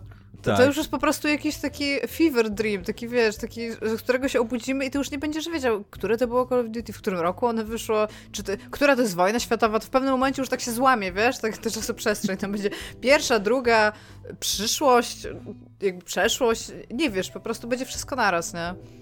E, tak, e, swoją drogą e, grę robi kilka studiów, ale wydaje się osiem różnych podmiotów E, ale wydaje się, że najważniejsze, e, najważniejsze skrzypce będzie grało E, I tutaj tak, Sledgehammer Games będzie grało, będzie tworzyło kampanię fabularną, a e, Treyarch będzie robiło ten tryb zombie. Więc wydaje się, że to są jakieś takie najważniejsze elementy tej gry, a z kolei Raven Software cały czas będzie robiło Warzone, które będzie też elementem tej, tej, tej gry. Ważone. I, chyba nadal, I chyba nadal będzie darmowe, więc chyba będzie można mieć jakoś tą grę, jednocześnie nie mając tej gry, tylko grając, mając odblokowany tylko Warzone. To to już nie jest ważne, wiesz, to, to też już jakby ta gra jest, jest po prostu taka już trochę samoświadoma, to czy ty ją masz, czy ona ma ciebie, to już nawet nie jest ważne, nie? E, tak, więc, więc taka, tak, taki krótki temat, tak, żeby też nie przedłużyć. Dominik, masz coś do powiedzenia, bo milczałeś przez Jestem cały ciekawa, ile mm. ludzi weźmie na siebie osobistą odpowiedzialność, to jest dla mnie bardzo ciekawe i to, to jest, to jest, jest, zawsze, to jest, to jest super ważne. Zwłaszcza... Więc... Zwłaszcza w świetle tego, że Bobby Kotick wypłacił sobie jakieś tam e, rekordowe premie, co nie? Rok Ale to, to co roku przecież, nie? Więc mam do jakby... powiedzenia tyle, że y, tą ostatnią mocą Psychonauts 2 jest możliwość przywołania takiej swojej persony dodatkowej, która jest takim po prostu ludzikiem z, z takim 2D, taka chodzi mm. wycinanka raza i jak ty biegasz, to on za tobą zamienia się w samolocik taki e, papierowy i robi takie takie dźwięki, dźwięki latania z siebie i strzelania wydaje. I to jest mój komentarz do, do Call of Duty właśnie. Ja jestem jeszcze ciekawa, jak, jak idzie wyciąganie tych dużych konsekwencji w Ubisoftie, bo to też jest... E, tak. Tam, tam też się, tam, tam zmiany, bo oni obiecują zmiany, to zmieniło się pewnie bardzo dużo i to, jak ta sprawa nagle zwolniła w ogóle. Notabene tak, notabene... Jesus fucking Christ, jakie to jest kurde smutne, Notabene po wybuchu, tak, po wybuchu afery Activision Blizzard pracownicy Ubisoftu napisali też list otwarty do kierownictwa, że mieliście wyciągnąć zmiany i zmienić e, atmosferę w firmie i co się, co się z tym dzieje dzieje. Mhm. Nie, no jest, jest, jest, jest ogólnie masakra tego, co się tam teraz dzieje i nic się nie zmieni. A raz na jakiś czas na Twitterze, jeżeli ktoś z was obserwuje Jamesona Schreiera, to on przez ostatnie, tam nie wiem, 2-3 tygodnie robi coś takiego jak Twitter Spaces, gdzie zaprasza prawników, ale tam są też ludzie z Bloomberga oraz e, ostatnio było chyba dwóch anonimowych pracowników Blizzarda, e, byłych pracowników Blizzarda i można im zadawać pytania. I to jest, kurde, fenomenalna po prostu rzecz, którą oni tam robią, o czym mówią i właśnie Schreier dostał pytanie, co się zmieni w, w grach, bo tam też na przykład no, pra prawniczka jest, no to ona właśnie mhm. tłumaczyła, y, jak różne są te pozwy, które teraz wpłynęły y, i co to oznacza w świetle prawa amerykańskiego. A natomiast on dostał pytanie, czy coś się zmieni w grach, no, przez, na które tam milczał 6 sekund i powiedział, nic się nie zmieni. No, niestety. Po prostu nic się nie zmieni, nie? I tak jest po prostu, jest, jest smutno i nie jest fajnie. I ja, ja Właśnie... siedzę i czytam, każdy z tych newsów jest po prostu, kurde, coraz gorzej. Ta konstantacja jest y, niestety y, powodem, dla którego ja przestałem słuchać y, Jamesa Sterlinga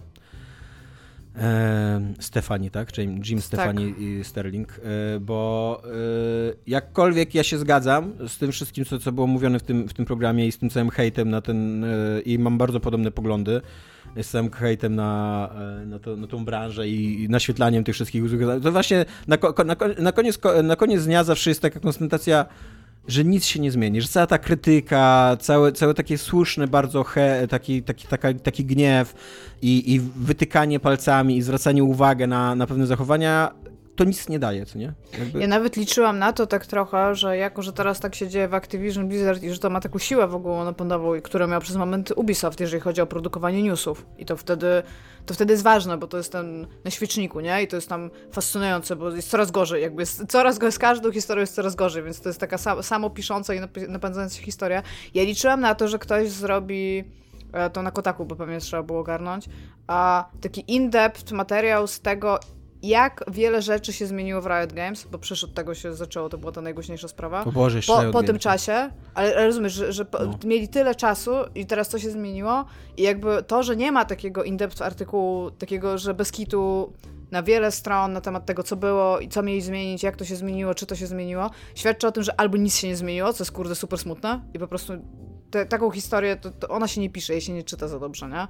Albo, albo w jakiś sposób nikt o tym nie pomyślał, żeby to a zrobić, czy, co trochę e, nie wierzę. A czy crunch w CD Projekcie już się skończył? Jak oni wydali tę grę 10 miesięcy temu? to jest ciekawe pytanie. Może, może ktoś wie z naszych słuchaczy. E, no, dobra, to tyle, e, co mieliśmy dzisiaj dla Was przygotowanego. Ja mam jeszcze dla Was na końcu pytanie. Nie ma Waszego komentarza, ale ja mam dla Was komentarz, ponieważ jak ostatnio dla nagrywaliśmy. Nas? Dla nie, nas nie dla Was, ale dla naszych słuchaczy.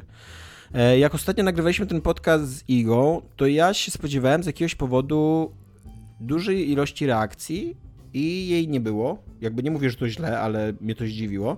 I mam do Was pytanie, co Was motywuje do zostawiania komci pod naszym mm, podcastem? Jakby kiedy czujecie potrzebę napisania do nas, a kiedy jej nie czujecie? Jak się pomylimy. A tak... Tak, się, tak, tak się zdobywa revenue ludzi. Trzeba, trzeba gadać głupoty, nie potwierdzać się ich niczym i czekać na komentarze. I to jest wtedy najlepiej. Tak, chcemy was poznać, e, piszcie, e, tak. E, no. To tyle. Cześć. Ja jeszcze tylko szybko A jeszcze nie, tyle, nie, jeszcze nie cześć. Co wam cześć? An cześć. Miałem dzisiaj, dzisiaj rano miałem takie, jak, jak sprawdzałem maila i tam leżąc w łóżku sobie czytałem newsiki do odcinka, to zobaczyłem, że jeden z naszych słuchaczy napisał i w tym mailu, chwilkę niech go znajdę, bo to mnie bardzo rozbawiło. Bardzo fajnego maila napisał. To mail bardzo do Tomka, fajnego tak? maila, tak, tak. tak. tak to jest było, mail, mail prawdopodobnie jest do Tomka i nikogo innego, więc chodził o Ewangelina i dalej, i tam chyba zdanie później jest takiego rodzaju, wydaje mi się, że tam chodzi o cykliczność przeżywania i ja takie, okej, okay, tak, totalnie dla Tomka. Run away! tak, ja bym chciał ci, Oskar, e, podziękować za to, to jest bardzo ciekawa interpretacja, jaką nam wrzuciłeś, o tym, że ten Ewangelion opowiada po prostu kolejny cykl e, ewangelionowej dramy, że ona się cyklicznie powtarza, tak jak tu Dominik mówił, uciekajcie, jeżeli was to nie interesuje. E, I tak, to jest bardzo ciekawa interpretacja, aczkolwiek... się wszelką nadzieję, którzy tu wchodzicie. Tak. Aczkolwiek podbija ona tylko mój największy zarzut, to o czym mówiłem tydzień temu e, do tego, do tego nowego Ewangeliona i w ogóle do Ewangeliona, że jest to produkt kultury nieczytelny dla ludzi, którzy nie są fanatykami tego produktu kultury. No. Fanserwis tak zwany. A powiem ci, Iga, jeszcze... Nie skończymy tego odcinka. Nie, nie powiem ci, Iga, jeszcze... Yy, wiem, że gadaliśmy dużo o Psychonauts 2, ale totalnie na maksa będę Nawet wam nie przerywałem, więc daj. Wracał, tak. wracał do leveli i chcę poznajdować te znajdźki. Nie wiem, czy wszystkie będę znajdował we wszystkich levelach, ale jeden wczoraj tak zrobiłem i było to zaskakująco fan. Tak, ja Jakby właśnie, ta... ja, ja mam, ja w tym momencie, jak y, na, ta data teraz powie, taki timestamp powinien być. Ja chcę skończyć u 100% tak jak skończyłem jedynkę. Czy mi na to starczy cierpliwości, czy coś innego się nie pojawi? Jeszcze nie wiem, aczkolwiek mam silne postanowienie kończyć teraz jest... wszystkie levele i znajdować wszystkie rzeczy, które tam jest, są. Jest... I mam zamiar to zrobić, jak tylko skończymy. Także dzięki bardzo. Cześć. Pa. Cześć.